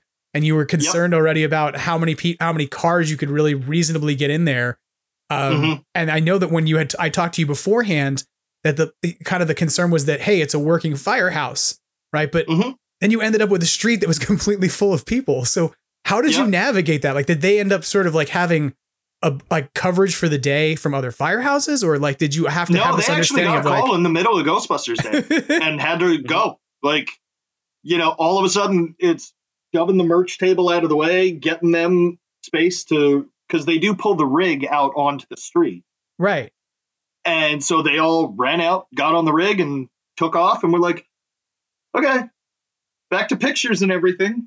And was everybody was everybody who was there like was everybody there just kind of collaborative and like oh we got to get out of the way of the fire truck and move like is yeah, that yeah. Yeah. Fans Yeah. were very good about that. You know, we the Buffalo team sort of I don't want to say we served as bouncers or anything like that, but we tried to help out and just like loudly announce, you know, just sort Yeah. of run out ahead of the firemen, like, hey guys, they have a call. Everybody clear out. They have to get to the rig. Like, and everybody really did just move out of the way, parted for them. And um, and that's important because if you know, if they don't do that, then that's where I'm sure some senior FDNY people would get upset. And, Yeah. and it would be like, hey, you're not doing this anymore. So, right um, um so you've props to the now inspired you've now inspired in my brain by the way uh, a fan fiction which is a mashup of ghostbusters and roadhouse in which ghostbusters are bouncers Ghost, Ghostbusters bouncers. we need ghost bouncers the movie right and it's just like they're ghostbusters who are bouncers at a nightclub or at a bar for ghosts like if the ghosts get too out of hand then they got to step in right um take care of situations but otherwise they kind of just keep the peace and hang out they're just bouncers they just you want to drink and celebrate you want to eat a lot of hot dogs from a hot dog cart you want to scare some people it's totally fine but if you try to manifest things too much take over the world the ghost bouncers got to step in um There yeah. you go. there's a I like cosplay for next year for you. Ghost bouncers. Ghost bouncers. How is that not already somebody's mashup? Like I don't know. people have mashed up everything. It's a franchise now. That's going to be the next franchise. And they're gonna they're also gonna be a franchise that their logo has um that guy from Bar Rescue as Moogly. That's like the that's the whole Jon Taffer. yeah. He's the Jon Taffer Moogly. Exactly. He has his arms folded and he has hair that's like greased back and he's wearing a suit, but he has Moogly's face. I love it. All right, that has to be your secret card now that goes inside this card deck. I'm Yep. just saying. That's in there. You know, we had ideas for the Joker card, but I think that's it now. oh, that's a funny idea. Um, ghost bouncers.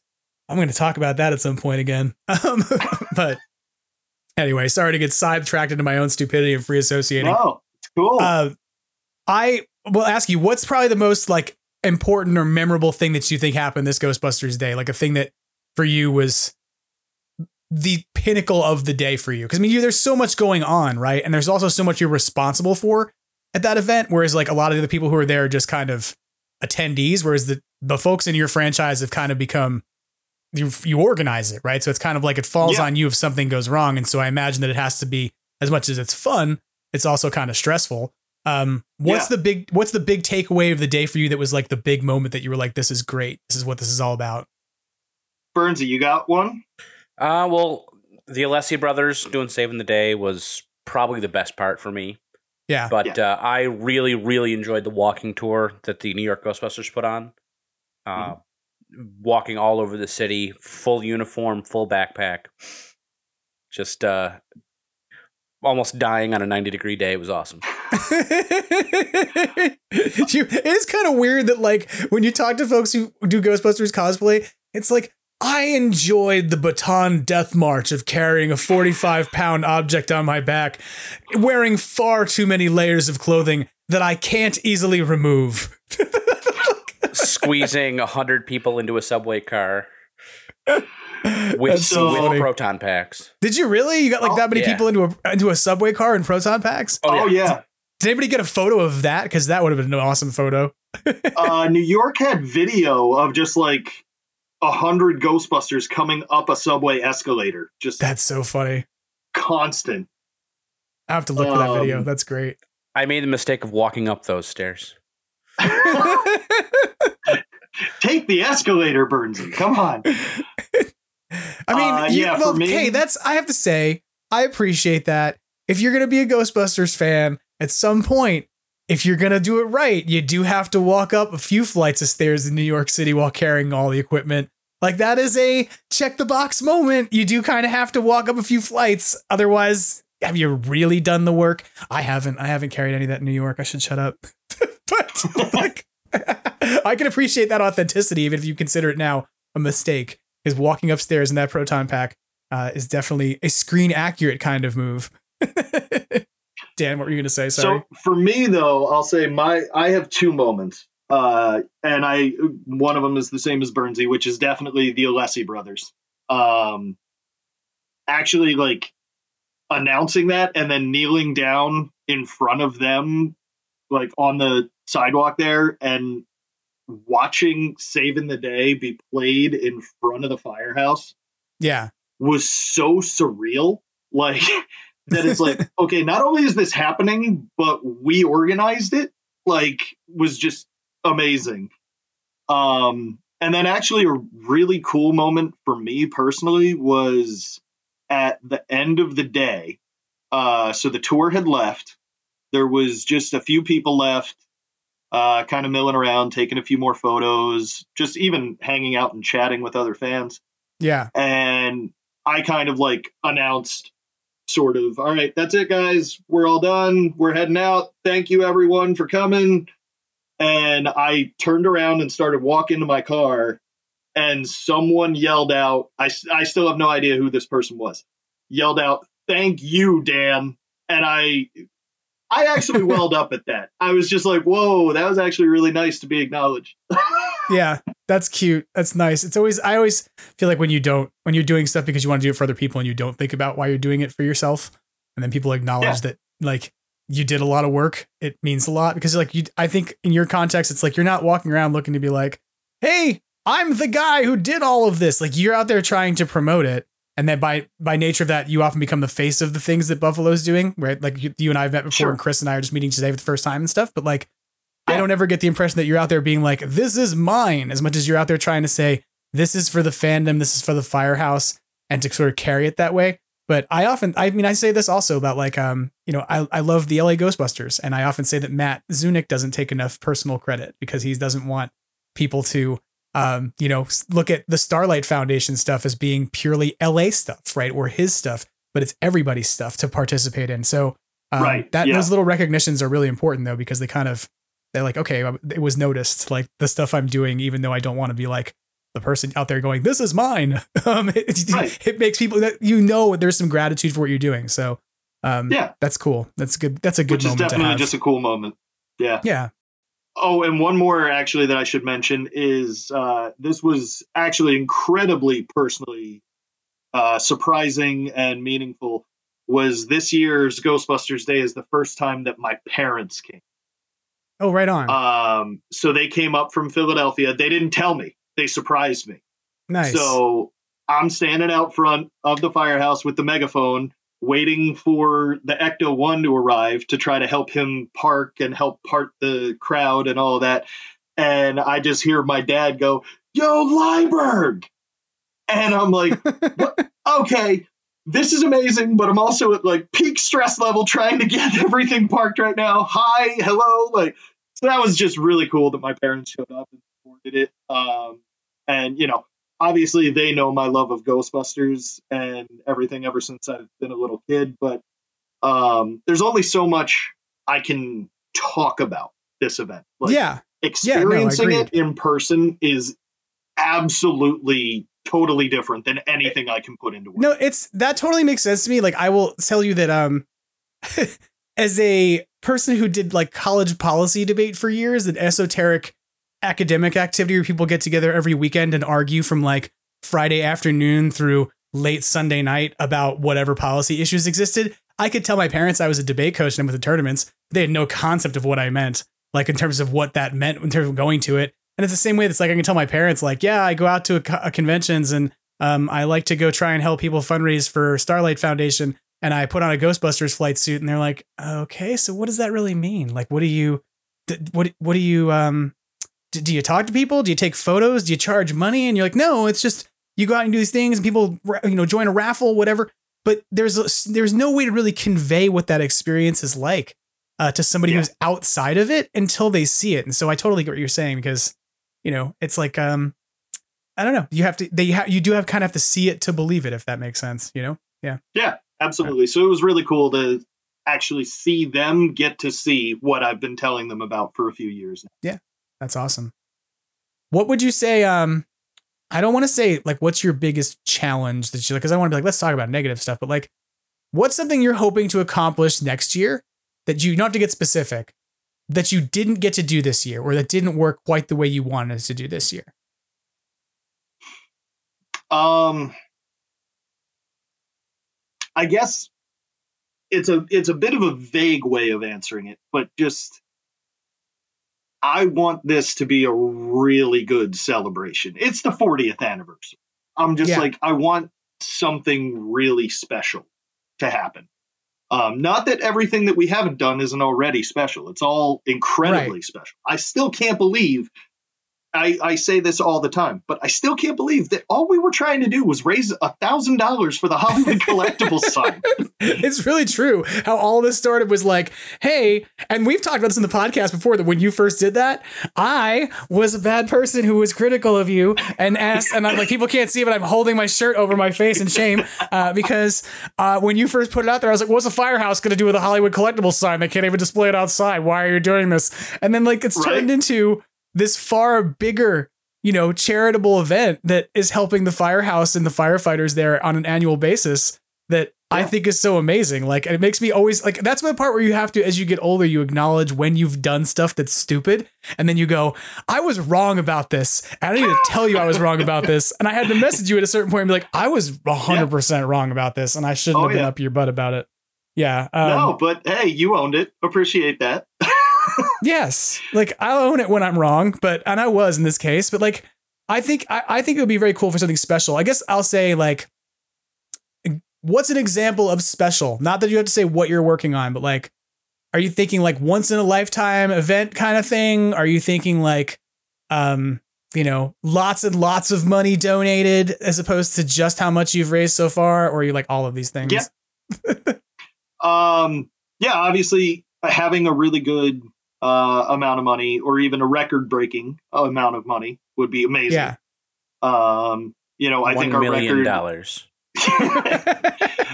I think our record was the second year was a little over 10k. We hit like 10,600, 10,700, something like that. Yeah. Um, which was amazing. But yeah, like okay, let's hit 11,000. Uh, um, but you know, yeah, something like that. Honestly, um, see, like I can't necessarily even say, and I'm not trying to discourage people from coming, but I can't even say like, oh, I want a record-breaking crowd. I want a thousand people out there. Like, there's a limit to how Sure, big right, this can right, get in right. terms of people on that street. Um, you know, I guess I just I really hope that everyone who comes has a great time. I hope that it's a great way of celebrating the anniversary. I hope that Firehouse or whatever it's actually called has come out by then so that we can all enjoy it and discuss it. Sorry, that's good. I hope that I know the title of the movie by then. Yeah. That's um you know, I I have some things that I don't want to talk about yet. Uh yeah, I know.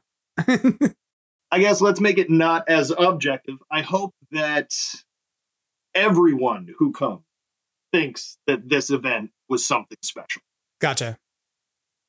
Chris, anything you aspire for, hope for, want for the 40th or the next I actually will Day? agree with that. I just want everybody that ends up coming out, that ends up donating, that ends up giving us any minute of their time with this event to enjoy themselves and have it be a wonderful 40th. Yeah. Because it only happens once. Um, I'm going to throw something out there that I want to wish cast into existence about your event.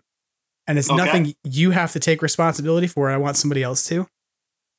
I want, and like, if there's anybody out there who, like, I don't know, is in Sony public relations and marketing, on the one hand, I want them to like do more to sponsor your event and like collaborate with it because you're doing an amazing job of doing stuff for the franchise. And that, uh, frankly, I'm just going to say it, um, was far more Ghostbusters Day than anything anybody else did. Um, and there was a writer's strike and there were other things going on and there were issues. And I know Yeah, that, but yeah. what you're, what you're doing is at this point, um, you know, uh, um, almost to me, like broaches the level of Ghostbusters Day, but without the Wizard War- World terribleness and water. Uh, there was likely access to water, despite the fact that it was hot. And, and But- water. But I also would love to see somebody take up the mantle of working to live stream your event. Like the thing Mm. I think that was the most challenging for me, like watching like from afar, was I would love to be there and couldn't. And I could think that you did a great job of trying to shoot the Alessi brothers like performing and stuff, and it was pretty steady on like mobile phones and stuff. But I was like, well, what if you could actually collaborate in advance and set up to get like a few cameras actually positioned on the building? Like, and then you could have them out there and ha- change between them and have just a couple people who basically did like camera switching and feed switching such that that and, and that would also mean like that way you didn't have to deal with just the megaphone of trying to talk to folks but you had like the public you know what i'm saying like the public address stuff Yeah. and so that's stuff where i'm like I, if there's folks out there in the community who do like production work and who are in new york and want to collaborate i don't want to like say they, that you're that you want this but i'm saying that they, they should reach out to you if they have services because i think it would let you take this event and do more not just to share it live but potentially document it. It becomes footage that you can put out on your franchise stuff that goes up on youtube. People see it and they start to get a sense that like yeah this is a fundraising opportunity that exists each year and that there's sort of a resonance of it in the community that we point back to as opposed to kind of it gets lost in like social media does that make sense like that it goes in feeds Absolutely. that then hopefully remember I those photos really you like know. that idea. Um, you know, we we did acknowledge in our debriefing of this year's event that we needed to be better about content of the day. Um, just because you know we will do our quick live and all that, Right. but then what do we do? Like, and should we be posting more photos during the event as opposed to photos as a recap and stuff? So I like Right. that. That's that's sort of in line with some of what we were thinking, but I actually really like um what you were saying about the multiple camera angles and stuff like that. If if that's something we can make work, it's I yeah, I'm intrigued. I think about this. Like I mean, it's the challenge for everybody running the event is that you can't document your event well while you run it because you Yeah. are in the midst of running it. And the person I want to give a shout out to is Extraplasm guest number one, Stephen Shea, um, who like we haven't had on in a while, but was way back at the very first episode.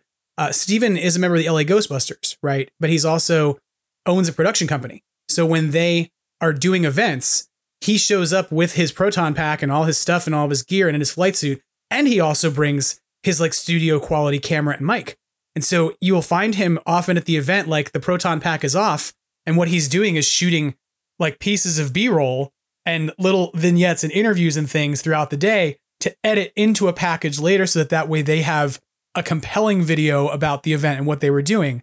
And I want to see more franchises in general do that because I think that that's like producerly stuff that people can learn to do. There's so many of us at this point who have learned how to use, you know, digital production tools. I'm making a podcast from my office. What you all are on this pod on a conversation from across the country in your respective homes, right? And so all those tools exist at this point to document and do those things and do all things that influencers, quote unquote, do. Um, so there's no reason why the franchises themselves can't do some of that work to kind of produce and market and create that content. And so that's why I kind of say like it would be cool if there's folks, especially because it's like New York area.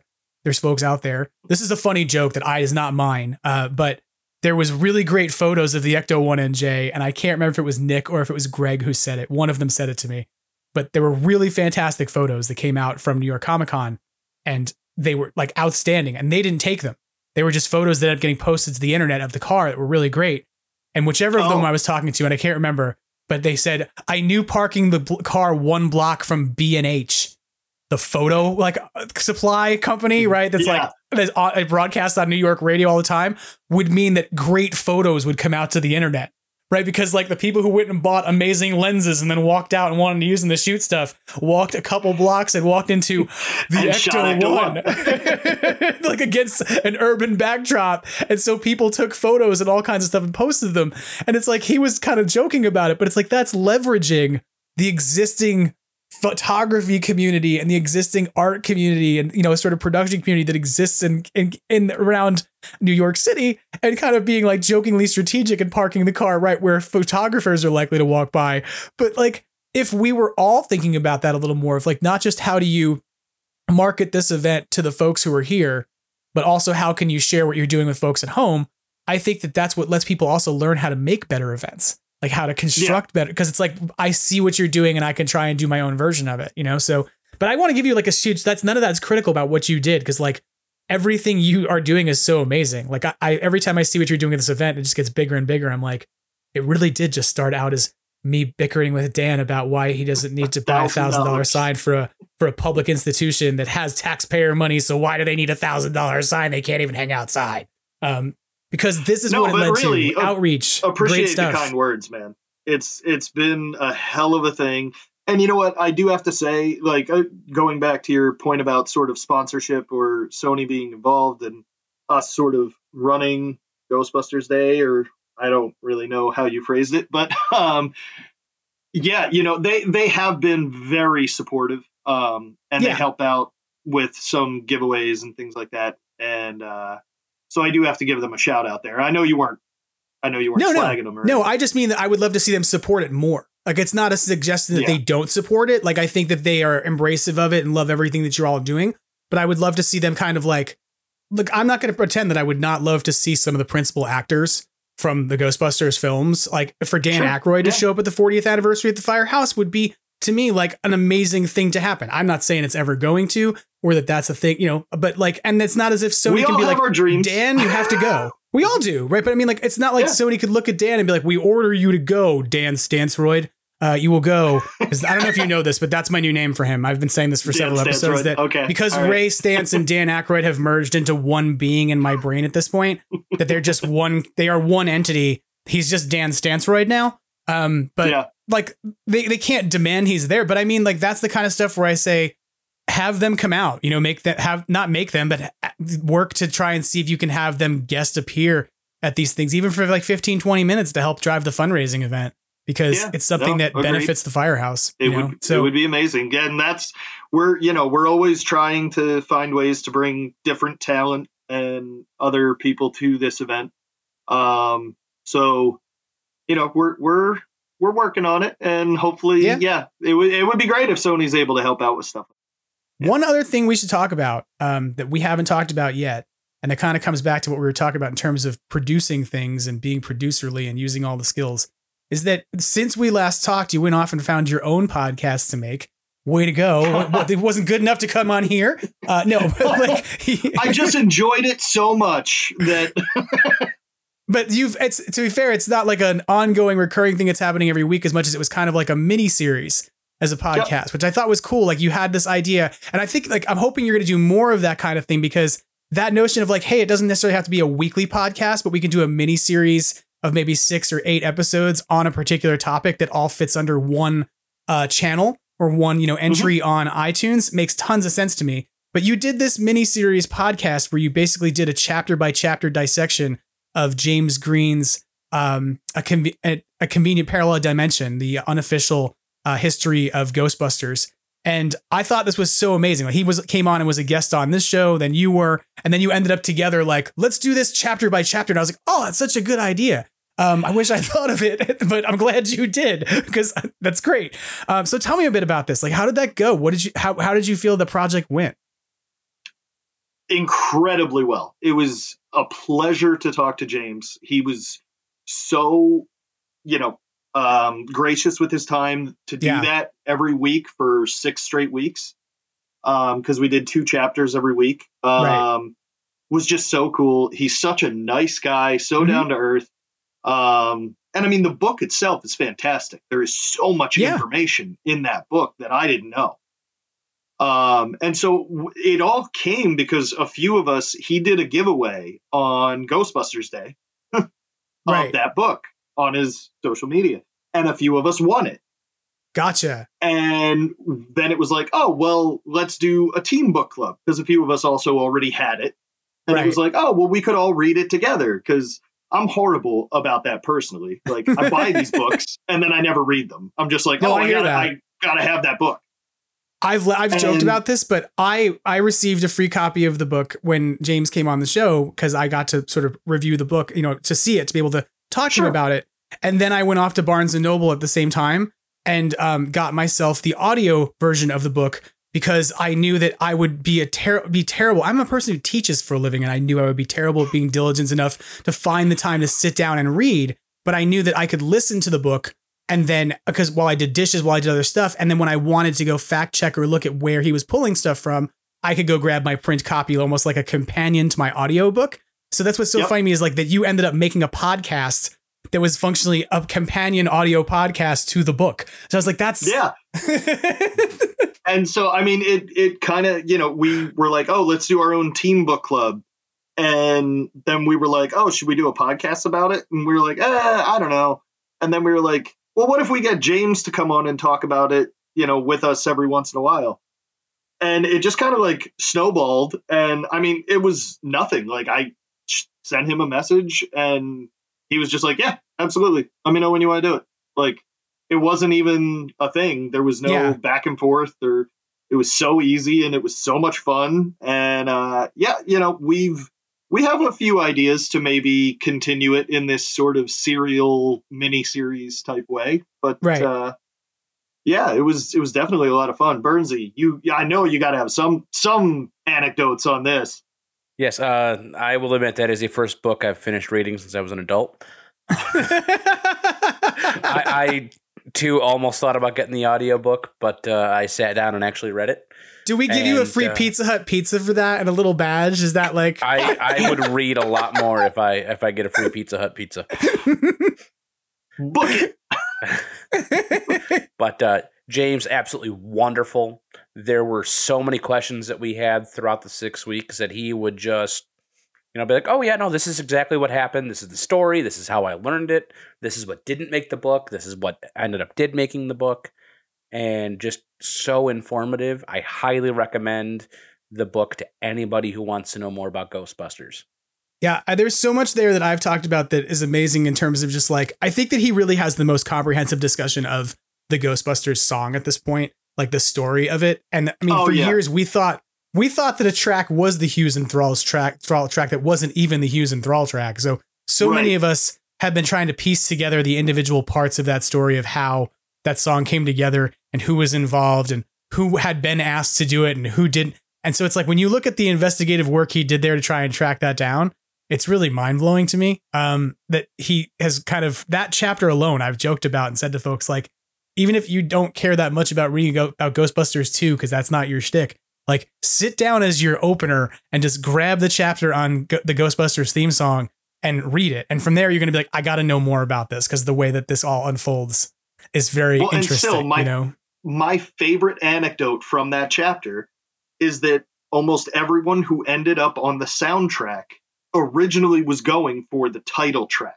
Right. So the Alessi brothers tried to write Ghostbusters and right. couldn't come up with it. And, you know, but then they all ended up on the soundtrack. I was like, that is so interesting. And also Which, now I want to hear all of their versions of Ghostbusters. I want to hear the Air Supply version of Ghostbusters. I do. but yeah, you're right. Like, that's one of those things where it's like part of the licensing deal there was hey, we're getting these these musicians involved. We've got to basically essentially pay them for something at this point. So um, yeah. we'll use them for other songs on the uh, on the soundtrack. But yeah, I mean, there's just so much stuff in that book that I found was really um, there's so many things I knew, of course, because like I feel like I know a lot about Ghostbusters, but then there was so many things that I don't know that I went, oh, and that was when I would go, where did you find this? Like, what is the source on this?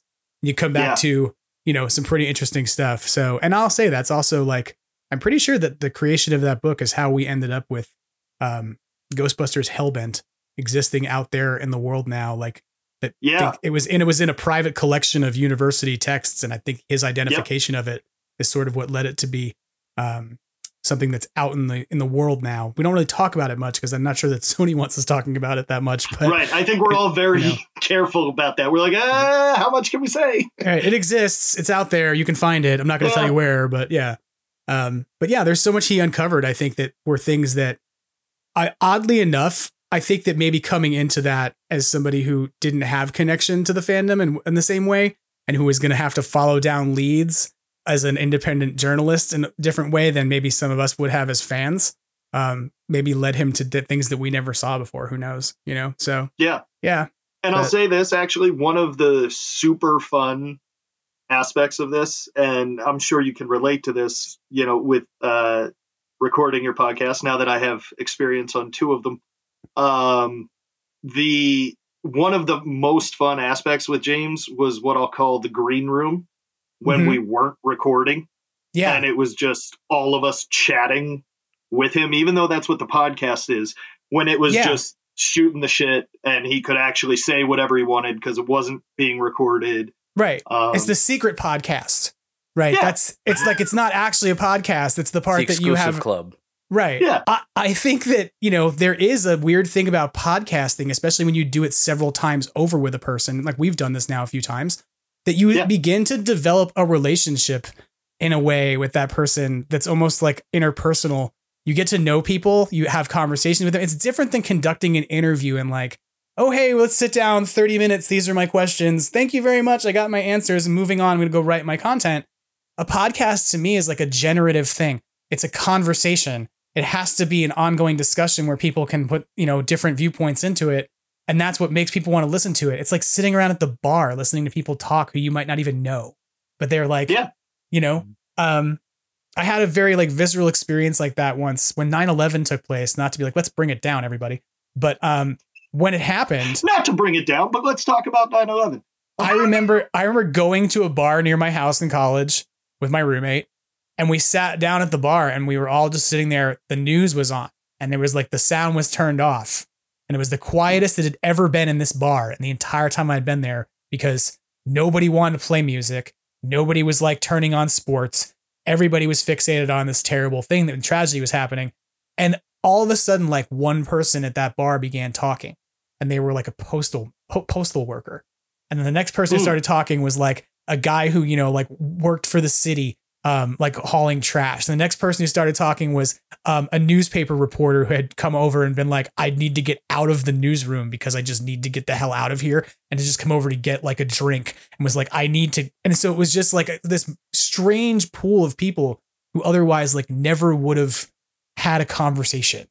But because there was yeah. this shared thing that they really were invested in the moment, it opened up a conversation. And from that moment on, anytime you were in the bar at the same time with those same people, there was this awkward need to kind of nod. Like, yeah, we've all shared something together, you know? And it's like we didn't all become super great friends because we shared a trauma together, but like it's not trauma necessarily, it has to be, but it can be the joy, the elation, the celebration of fandom and these things that I sure. think, you know, I'm doing the part where I talk too much and I don't let you talk, but um sorry. No, no, it's a it's a very good anecdote. It's a very good story, and you're hundred percent right. Um you know, it honestly makes me think about like I would actually love one of these days now to go back and listen to some snippets from our first episode compared to our last episode with James. Yeah. Of just how different we all related to each other because we were, you know, friends by the end of it. And right. Just chatting and hanging out all the time uh, after the podcast in the green room, sort of just okay, so now what's going on? And I mean, we literally, it wasn't all Ghostbusters. It was like, hey, James, right. like, what's going on this week? You know, what's, you know, he talked about his son's birthday with us and mm-hmm. uh, his his son's disability and everything. So it was it was just very cool. Yeah, and it was fun I mean, to get to know him. Yeah, I mean, I've I have continued to follow him on Facebook afterwards, and we've kind of interacted a few times. I think I shot him a one liner the other day because he made some comment about um his I guess his his daughter or something saw a podcaster on television and or on video and made a comment about how podcasters look and I said as a podcaster. Um, I tried to reply and said you've been on a podcast and as a podcaster like messing with him a little bit. And he's been very nice you know very very casual down to earth person. And I have to admit I'm very interested in his next book he's writing a book about Guns and Roses that like, yeah, yes. I'm I'm definitely interested I'm really interested yeah. in it. I'm like I'm really glad that I got to sort of find him as an author and as a voice who's like doing kind of uh, you know, sort of unauthorized biographies and histories and things and interested in digging into stuff that maybe other people don't necessarily want to talk about, you know, but and is mm-hmm. uncomfortable for some folks, but that ultimately adds to the understanding of what the texts and movies that we love where they're coming from. And maybe that's a better way to think about this is like it's not about talking about shared trauma as the example I gave, which sounded miserable, uh, but it's about talking about shared texts. You know, it's like talking about yeah. shared the shared experience of digesting and evaluating a text that really this podcast ends up being about, that that ends up being about, and that is so meaningful. So I'm glad it was such a success for you. If people want to find it, because it's out there and they can still listen to it, um, yep. where do they find it? Uh, it's available on all of the major podcast uh, um, services. So just look in your podcast app for a convenient parallel discussion. Uh, off top of my head, iTunes, Spotify, um, I think it was like Podchimp that I had it on. Mm-hmm. Anything mm-hmm. that that um it would let me just send the feed out to. I sent the feed out to. Gee, I have some experience with this. I'm not sure. What by what, whatever do you mean? Podchimp and other random platforms when you're starting your podcast, you're like, maybe I can put it here. Maybe people will notice it there. I don't know. Um, yeah, but then and then you get to do your analytics, which is always fun. Mm-hmm. If, you, if you ever sit down and look at your podcast analytics and you're like, wow, 75% of my listenership comes from Apple. and you go, that's that's kind of crazy. Apparently, um, most podcast fans are Apple users. Who knew? Um, but yeah, it's it is kind of wild to think about that kind of stuff. But I do think it's great that like you got that off the ground, you got it running. I hope you continue it with other stuff. But even if you don't, like if you haven't picked up that book and you're listening out there, like go grab that book. I know at one point I even said that like you could get a Barnes and Noble like trial for like their monthly subscription thing and it would let you download a book for free. So I was like, just go get James's go. book so he can get download credit for it. And you don't have to pay a dime. Just cancel after a month yeah. the Barnes and Noble thing. That's my I don't have promo codes to give people. I just have schemes. James will be real happy that I'm bringing this one up. If you really want the book, go to your local library. If they don't have it, ask yeah. them to order it. It'll be yeah. there for everyone to go and read. Yeah, that too. That's yep. true. Like that is a really good thing to do. Um, is if you can re- recommend it to a local library, that's a really cool idea. So, one thing I want to talk with the two of you about, because you're active people who are wearing Ghostbusters gear on a regular basis, engaged in cosplay for charity and all these great things. What's your reaction to uh, the HasLab announcement? Like the HasLab announcement came out on Friday. We know now mm-hmm. that for the cost of $299.99, you can get yourself a two pack, a two in the box um, of the Has the Hasbro Ghost Trap and the Hasbro PKE meter that have kind of been designed off of screen uh, props. They've allegedly been 3D scanned. I don't say allegedly because I don't believe them. I'm just like, which prop did you scan? I'm interested to know. Uh, but what do y'all think about it? Um, what do you think about the HasLab announcement? It's awesome that they're both available. Obviously, the Matty Collector ones have been in the fandom for so long, but not readily available that the prices on them have, you know, it's cost prohibitive sure. for a lot of people to, to own those. Um, I mean, I still, uh, when I cosplay, I carry my Matty Collector PKE. Um, oh, you're brave. I, you are brave. I am.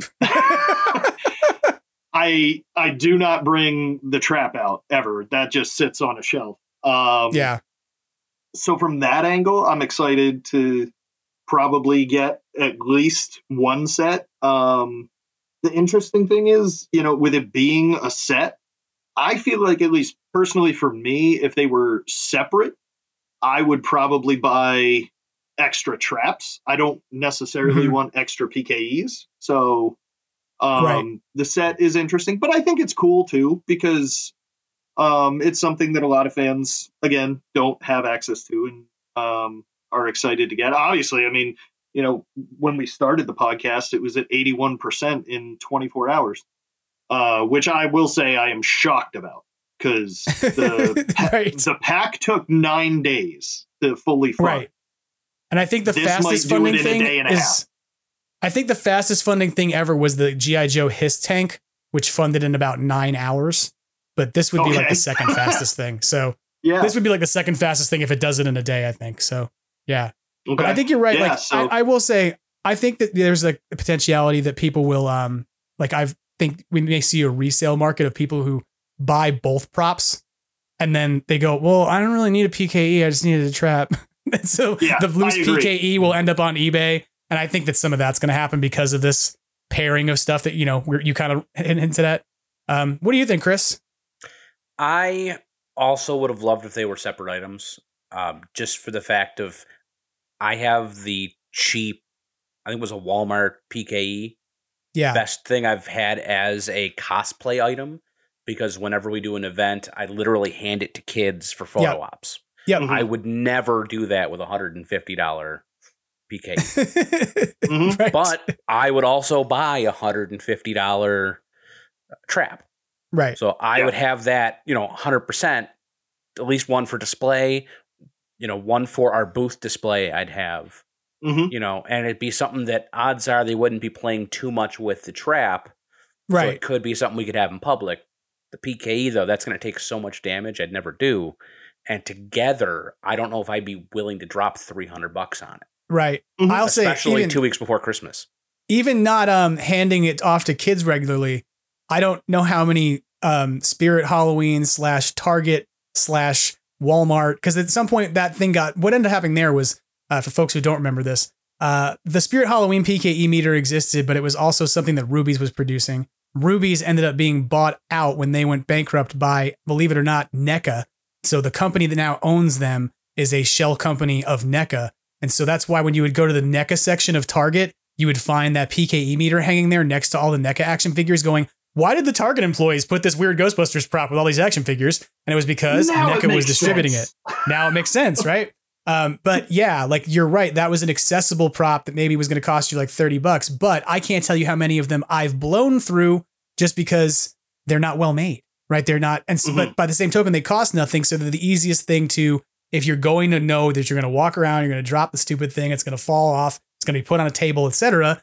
Um, it's going to be s- sort of sacrificial in a way. Um, I have a, a spirit trap that the same thing last Halloween. I put candy in it and said, I'll put it yep. out on the table right outside my house. And one of the kids who came over reached in and grabbed some M&Ms and the M&Ms caught on the door and he dragged the whole thing right off the table and it fell on the ground and shattered. And I went, and the mom standing there was like, oh my God, I'm so sorry. And I was like, that doesn't matter. Don't worry about it. Because it's like, yeah, that's a trap that I got for you know on November first at Spirit Halloween for twenty dollars that I don't care Yeah. about, right? Mhm. So yeah, I can totally see like why if you're thinking about utility and you don't need another PKE and you're kind of in- more inclined to be like I treat PKE meters as you know dis- disposable in a, in a way Mhm. um, that it makes some sense. I know personally, I'm a little excited because I don't need another ghost trap. Um, I think I listed off to you before we started how many I have.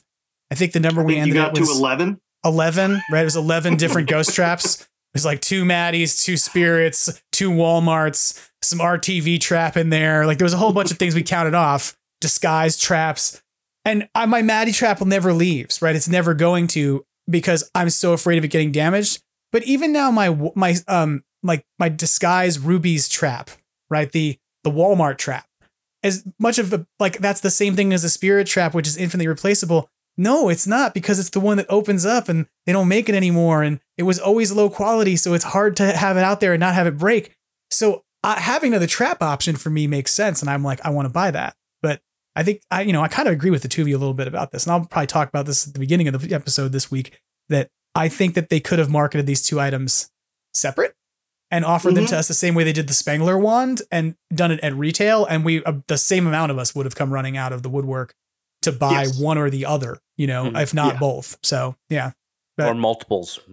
Yeah. yeah, yeah. Like you might look at one of those two things as being, and I've heard that from more than one person who's like, I would have bought multiple traps, right? Like I overbuying multiples of two of everything of both. Like that I would have That's wanted me, more than one trap, you know. Yeah, like you if want this one for was your retail, if this was retail right now, and they just were like, "Hey, here they are." yeah, So I have I have not backed the HasLab yet. I'm still trying to figure out what I want to do. But if they were retail right now available, I would have already ordered one PKE and two traps. yeah. Like No, that makes I guaranteed. get that. Yeah. And I it's kind of funny because like when you ask me how many PKEs I have compared to how many traps I have, it's kind of weird to think about, but it's like I have one Matty PKE. I have two spirit PKEs left at this point, and one of those disguise ones that doesn't move or doesn't do anything that I literally put on my lawn. Um, at like at Halloween. It sits there as a like it sits there in a pile of bones to be sort of representative of a dead Ghostbuster. There's a ghost trap and there's a PKE and then there's a pile of bones and my haunted house, right? And so Nice. um like it's that, that to me like but what's weird is like I'm not compelled to be like I need more PKE. Right? Like I I don't Mhm. feel like I need it as much as the ghost trap has more functionality and I think this is part of why. As much as it might be seemed essential in a video game, the PKE meter is a detection tool. It's not a busting tool. Like I don't need the PKE meter to uh, like sort of be a ghostbuster. It's an effective tool to help find the ghost, but at the end of the day, with the exception of adding on the taser in Afterlife, it's not a way for me to actually bust ghosts. It's just like an EMF detector, which ironically enough, the new HasLab has inside of it. they're apparently going to put in. By Um, yeah. the way, I I do have to just say on the stretch goals, I was definitely a little disappointed on those with just the patches and the holsters and stuff. But going back to the proton pack where they gave us the burnt mini puffs, Yeah. how are we not getting like a melted or exploded mini puffed for the shocker mode? Like Sure. it just goes with it. I feel like that would have been such a good stretch goal. Yeah, no, you're not wrong. Like I, I, I think that's a really creative, cool idea. That would be really neat. Um, I like, I like the belt hangers they're doing and stuff. Like I think that's great.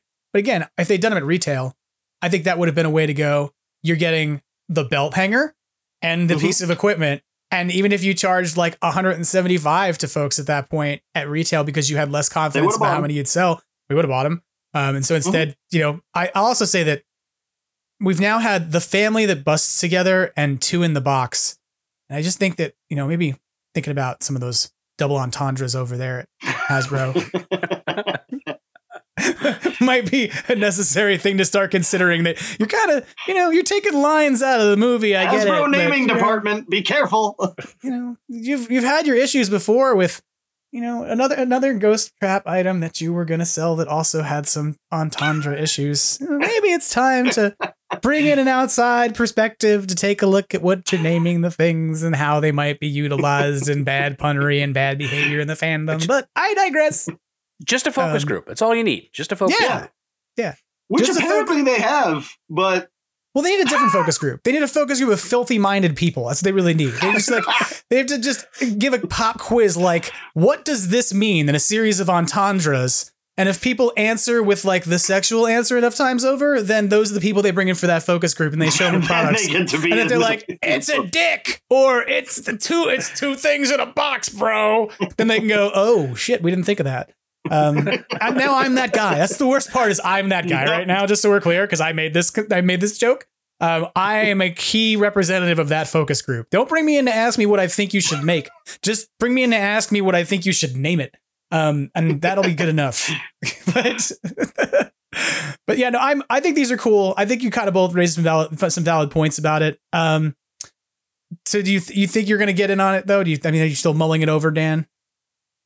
I got to decide how many I want to do at this point. I, I know I'll do one just out Yeah. of sheer FOMO. Yeah. Um, but yeah, I'll I'll definitely do at least one. I might even just wait it out just to see, like, okay, once the holsters are unlocked, like that would Right. they, it would be a definite. Then I'll I'll It's funny sure you say order that. I was joking about this earlier today with somebody that um, Hasbro Pulse, like during the video, showed us the Ghostbusters video and then it cut back to the same representative, Emily. She was now like in different clothes. And she was like, Don't forget, if you sign up for Hasbro Pulse, you'll be able to back this one hour early. And I'm like, and then Who for cares? everybody. But but beyond that, who cares? Yeah. This thing is available for you to back for two months. Like it's for, still open for 45, 45 days. days. Right. Like you being there first in the first hour means absolutely nothing. And I'll also say this if they're fulfilling orders in order, it means you probably get the first run of the factory stuff that comes off. And then you go, hey, my battery compartment doesn't seem to work right. And then you have to send your stuff back because you were such an early adopter uh, as a subscriber. Am I see when somebody said some, some see you were like I don't know if I can say shady things. Of course you can say shady things. like, Chris, um, do you think you're gonna pick one of these up, or what do you think? I've got a debate on it. I mean, I fortunately have about 40 days to think about it, Yeah, but uh, it's it's a lot of money right before Christmas. That's Yeah. my biggest thing. and that to be fair, they did that with the HasLab pack too. That Mhm. was a complaint that a whole bunch of people made last time, which is why I think like not to be like sort of- sort of re- rehash something I've said over the last few weeks in the podcast, but like the announcement of an announcement that doesn't tell you what to expect in the announcement doesn't give anybody the opportunity to like, oh wow. And so if you told somebody you were going to do this and there was like a say, I almost think like a four month window to do this, you would even if you didn't tell how much it was going to cost, you could just say, hey, we're putting out a thing. Get ready, start saving, whatever. Maybe you won't want to make the marketing appeal start saving because people be like, "What do you think I am, Rockefeller?" But like, like you know, if you let people know this as opposed to just a forty-five day window, when you're absolutely right, people are spending money on their kids, on gifts for people, and they have to prioritize what they can reasonably put on a credit card, and they don't see the product granted for like another year. But that Mhm. window, I think, to do it twice to Ghostbusters to me seems odd, right? Like they do other HasLabs at other points in the year for other product. So why they did it for Ghostbusters, I don't know. By the same token, it certainly didn't hurt them. They sold 21,000 proton packs last time.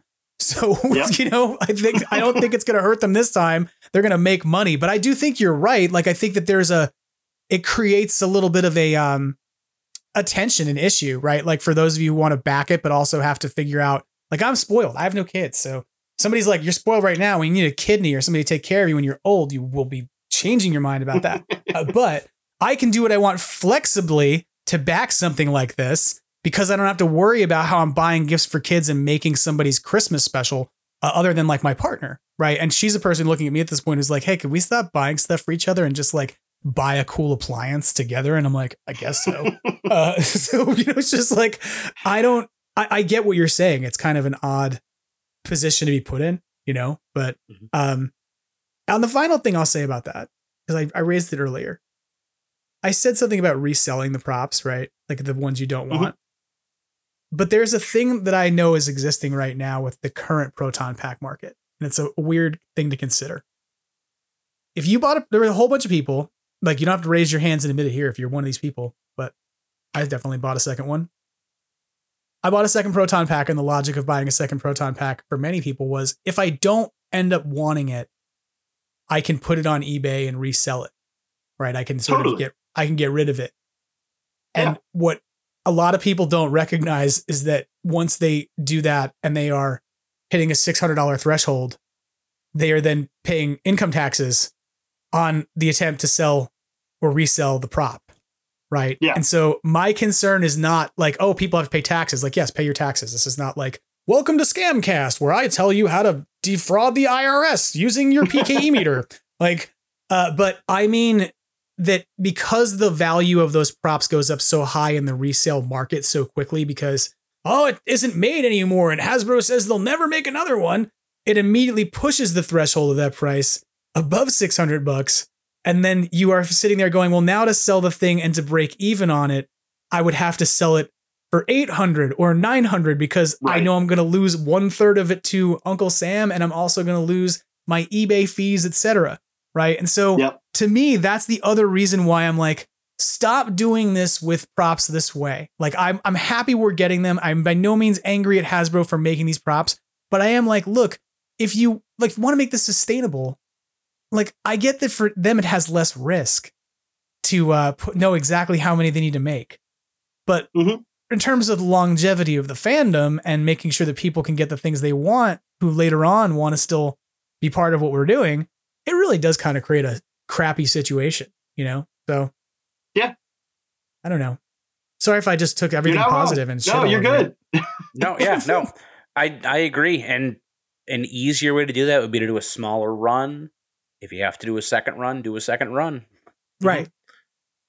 Yeah. So I don't know. Like none of that is mean none of that is judgmentally bad about the product. I'm really excited about, you know, getting it. And I think it's gonna be very cool. And I think that there's a lot of love put into the design of it. And I think that's what I would say at this Yeah. point about so many things I interact with. It's like whether it's Ghostbusters Spirits Unleashed, whether it's Hasbro props, whether it's movies and how movies are marketed. It's like I love the product and I love the story and I love the art. What drives me a little crazy sometimes is the way in which we market it, you know, like and that creates anxiety for people and worries for people that if we just did things a little bit differently, you could probably be more inclusive and create less panic, you know, amongst the deeply invested people. So, I mean, not that it's panic. Sure. It's not like, and like, hey, they put out Ghostbusters props and the fucking world is ending. Somebody call FEMA. We got to set up camps. Um, but you know what I mean? It's Yeah. No, for sure. so, but as cosplayers, I'll ask you this kind of maybe final question on this. Are you excited at least about the ability to do some modding with these? Because that's the thing I'll say about this that I think is great is Hasbro did a great job of making the Proton Pack highly moddable. And um, I don't know if you've seen it, but Emily from Hasbro has is now in the slash r slash Ghostbusters Reddit forum with a post, kind of doing a post discussion about that. And somebody asked this question. They were like, "Are you making these moddable, like just like you did the Proton Pack?" And she made a response something to the effect of, "Legally, I am obligated to tell you that you should never take any of our toys apart or do anything with them that is not in the instruction manual for safety reasons." But that being said, the same kinds of considerations made on the previous HasLab made on this one. And so I that like, was great. Yeah. yeah. So I mean, do you see this as potentially like being the same way, like beneficial for cosplayers as an early as an easy entry point for building like a moddable proton pa- or moddable trap or a moddable PKE meter, etc. Oh, definitely. I mean, seeing some of the amazing things that have come out for the Proton Pack so far, being able to do that with the trap or the PKE would be huge. I'm not sure how moddable the PKE is going to be with Yeah. the whole um, EMF reader, Right. um, just you know interference and all that. But the trap could be phenomenal. I want to get a real taser in there, Chris. Come on. What are you, what are you talking about?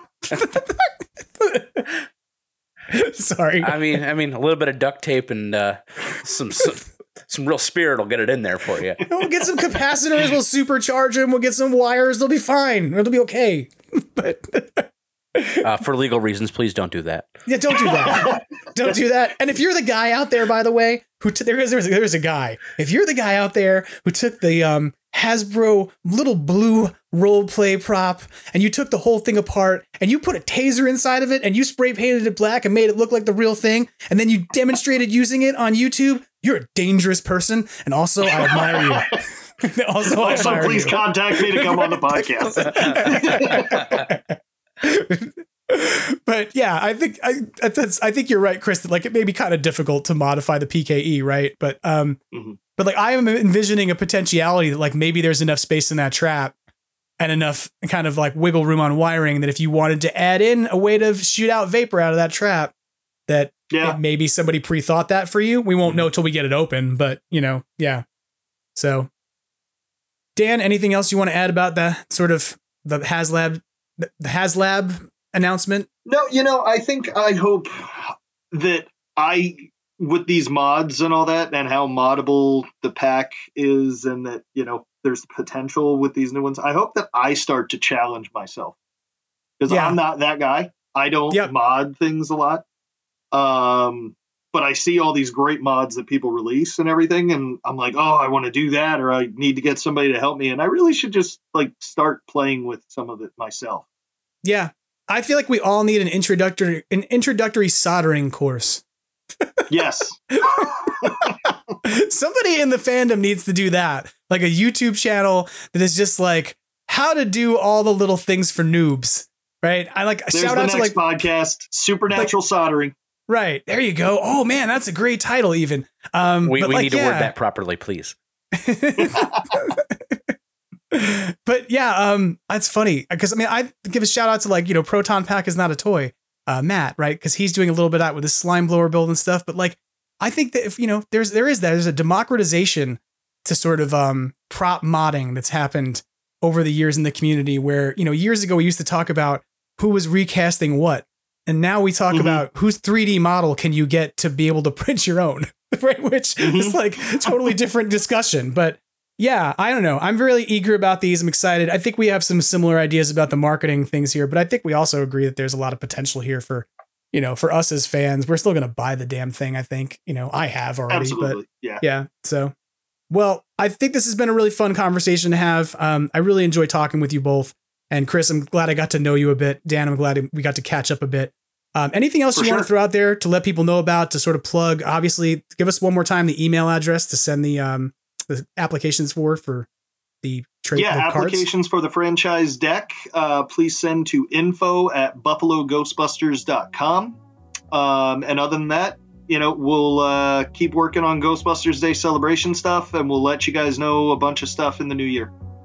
Okay, Sounds good. Um, oh, and anything for the holiday season you want anybody to know about, since that's coming up. Do you have anything going on? Um, if not, I'll edit this out. It's fine.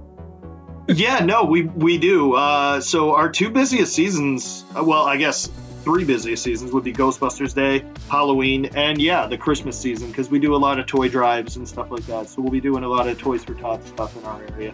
Gotcha. Cool. People and keep, keep an eye out for that if anyone's looking for a good Christmas present for me, I am a size two in the box.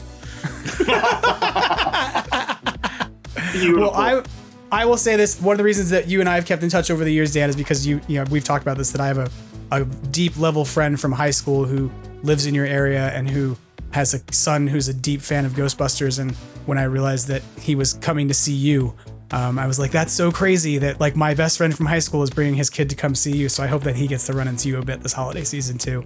Um, For I don't think that they've been they've been out to a Ghostbusters event so far, but they usually show up around the holidays. So hopefully you'll run into them too. But um, I always enjoy talking to uh, you know to you, Dan and Chris. Again, it was great to get to talk with you, and meet with you, and I hope you come back soon.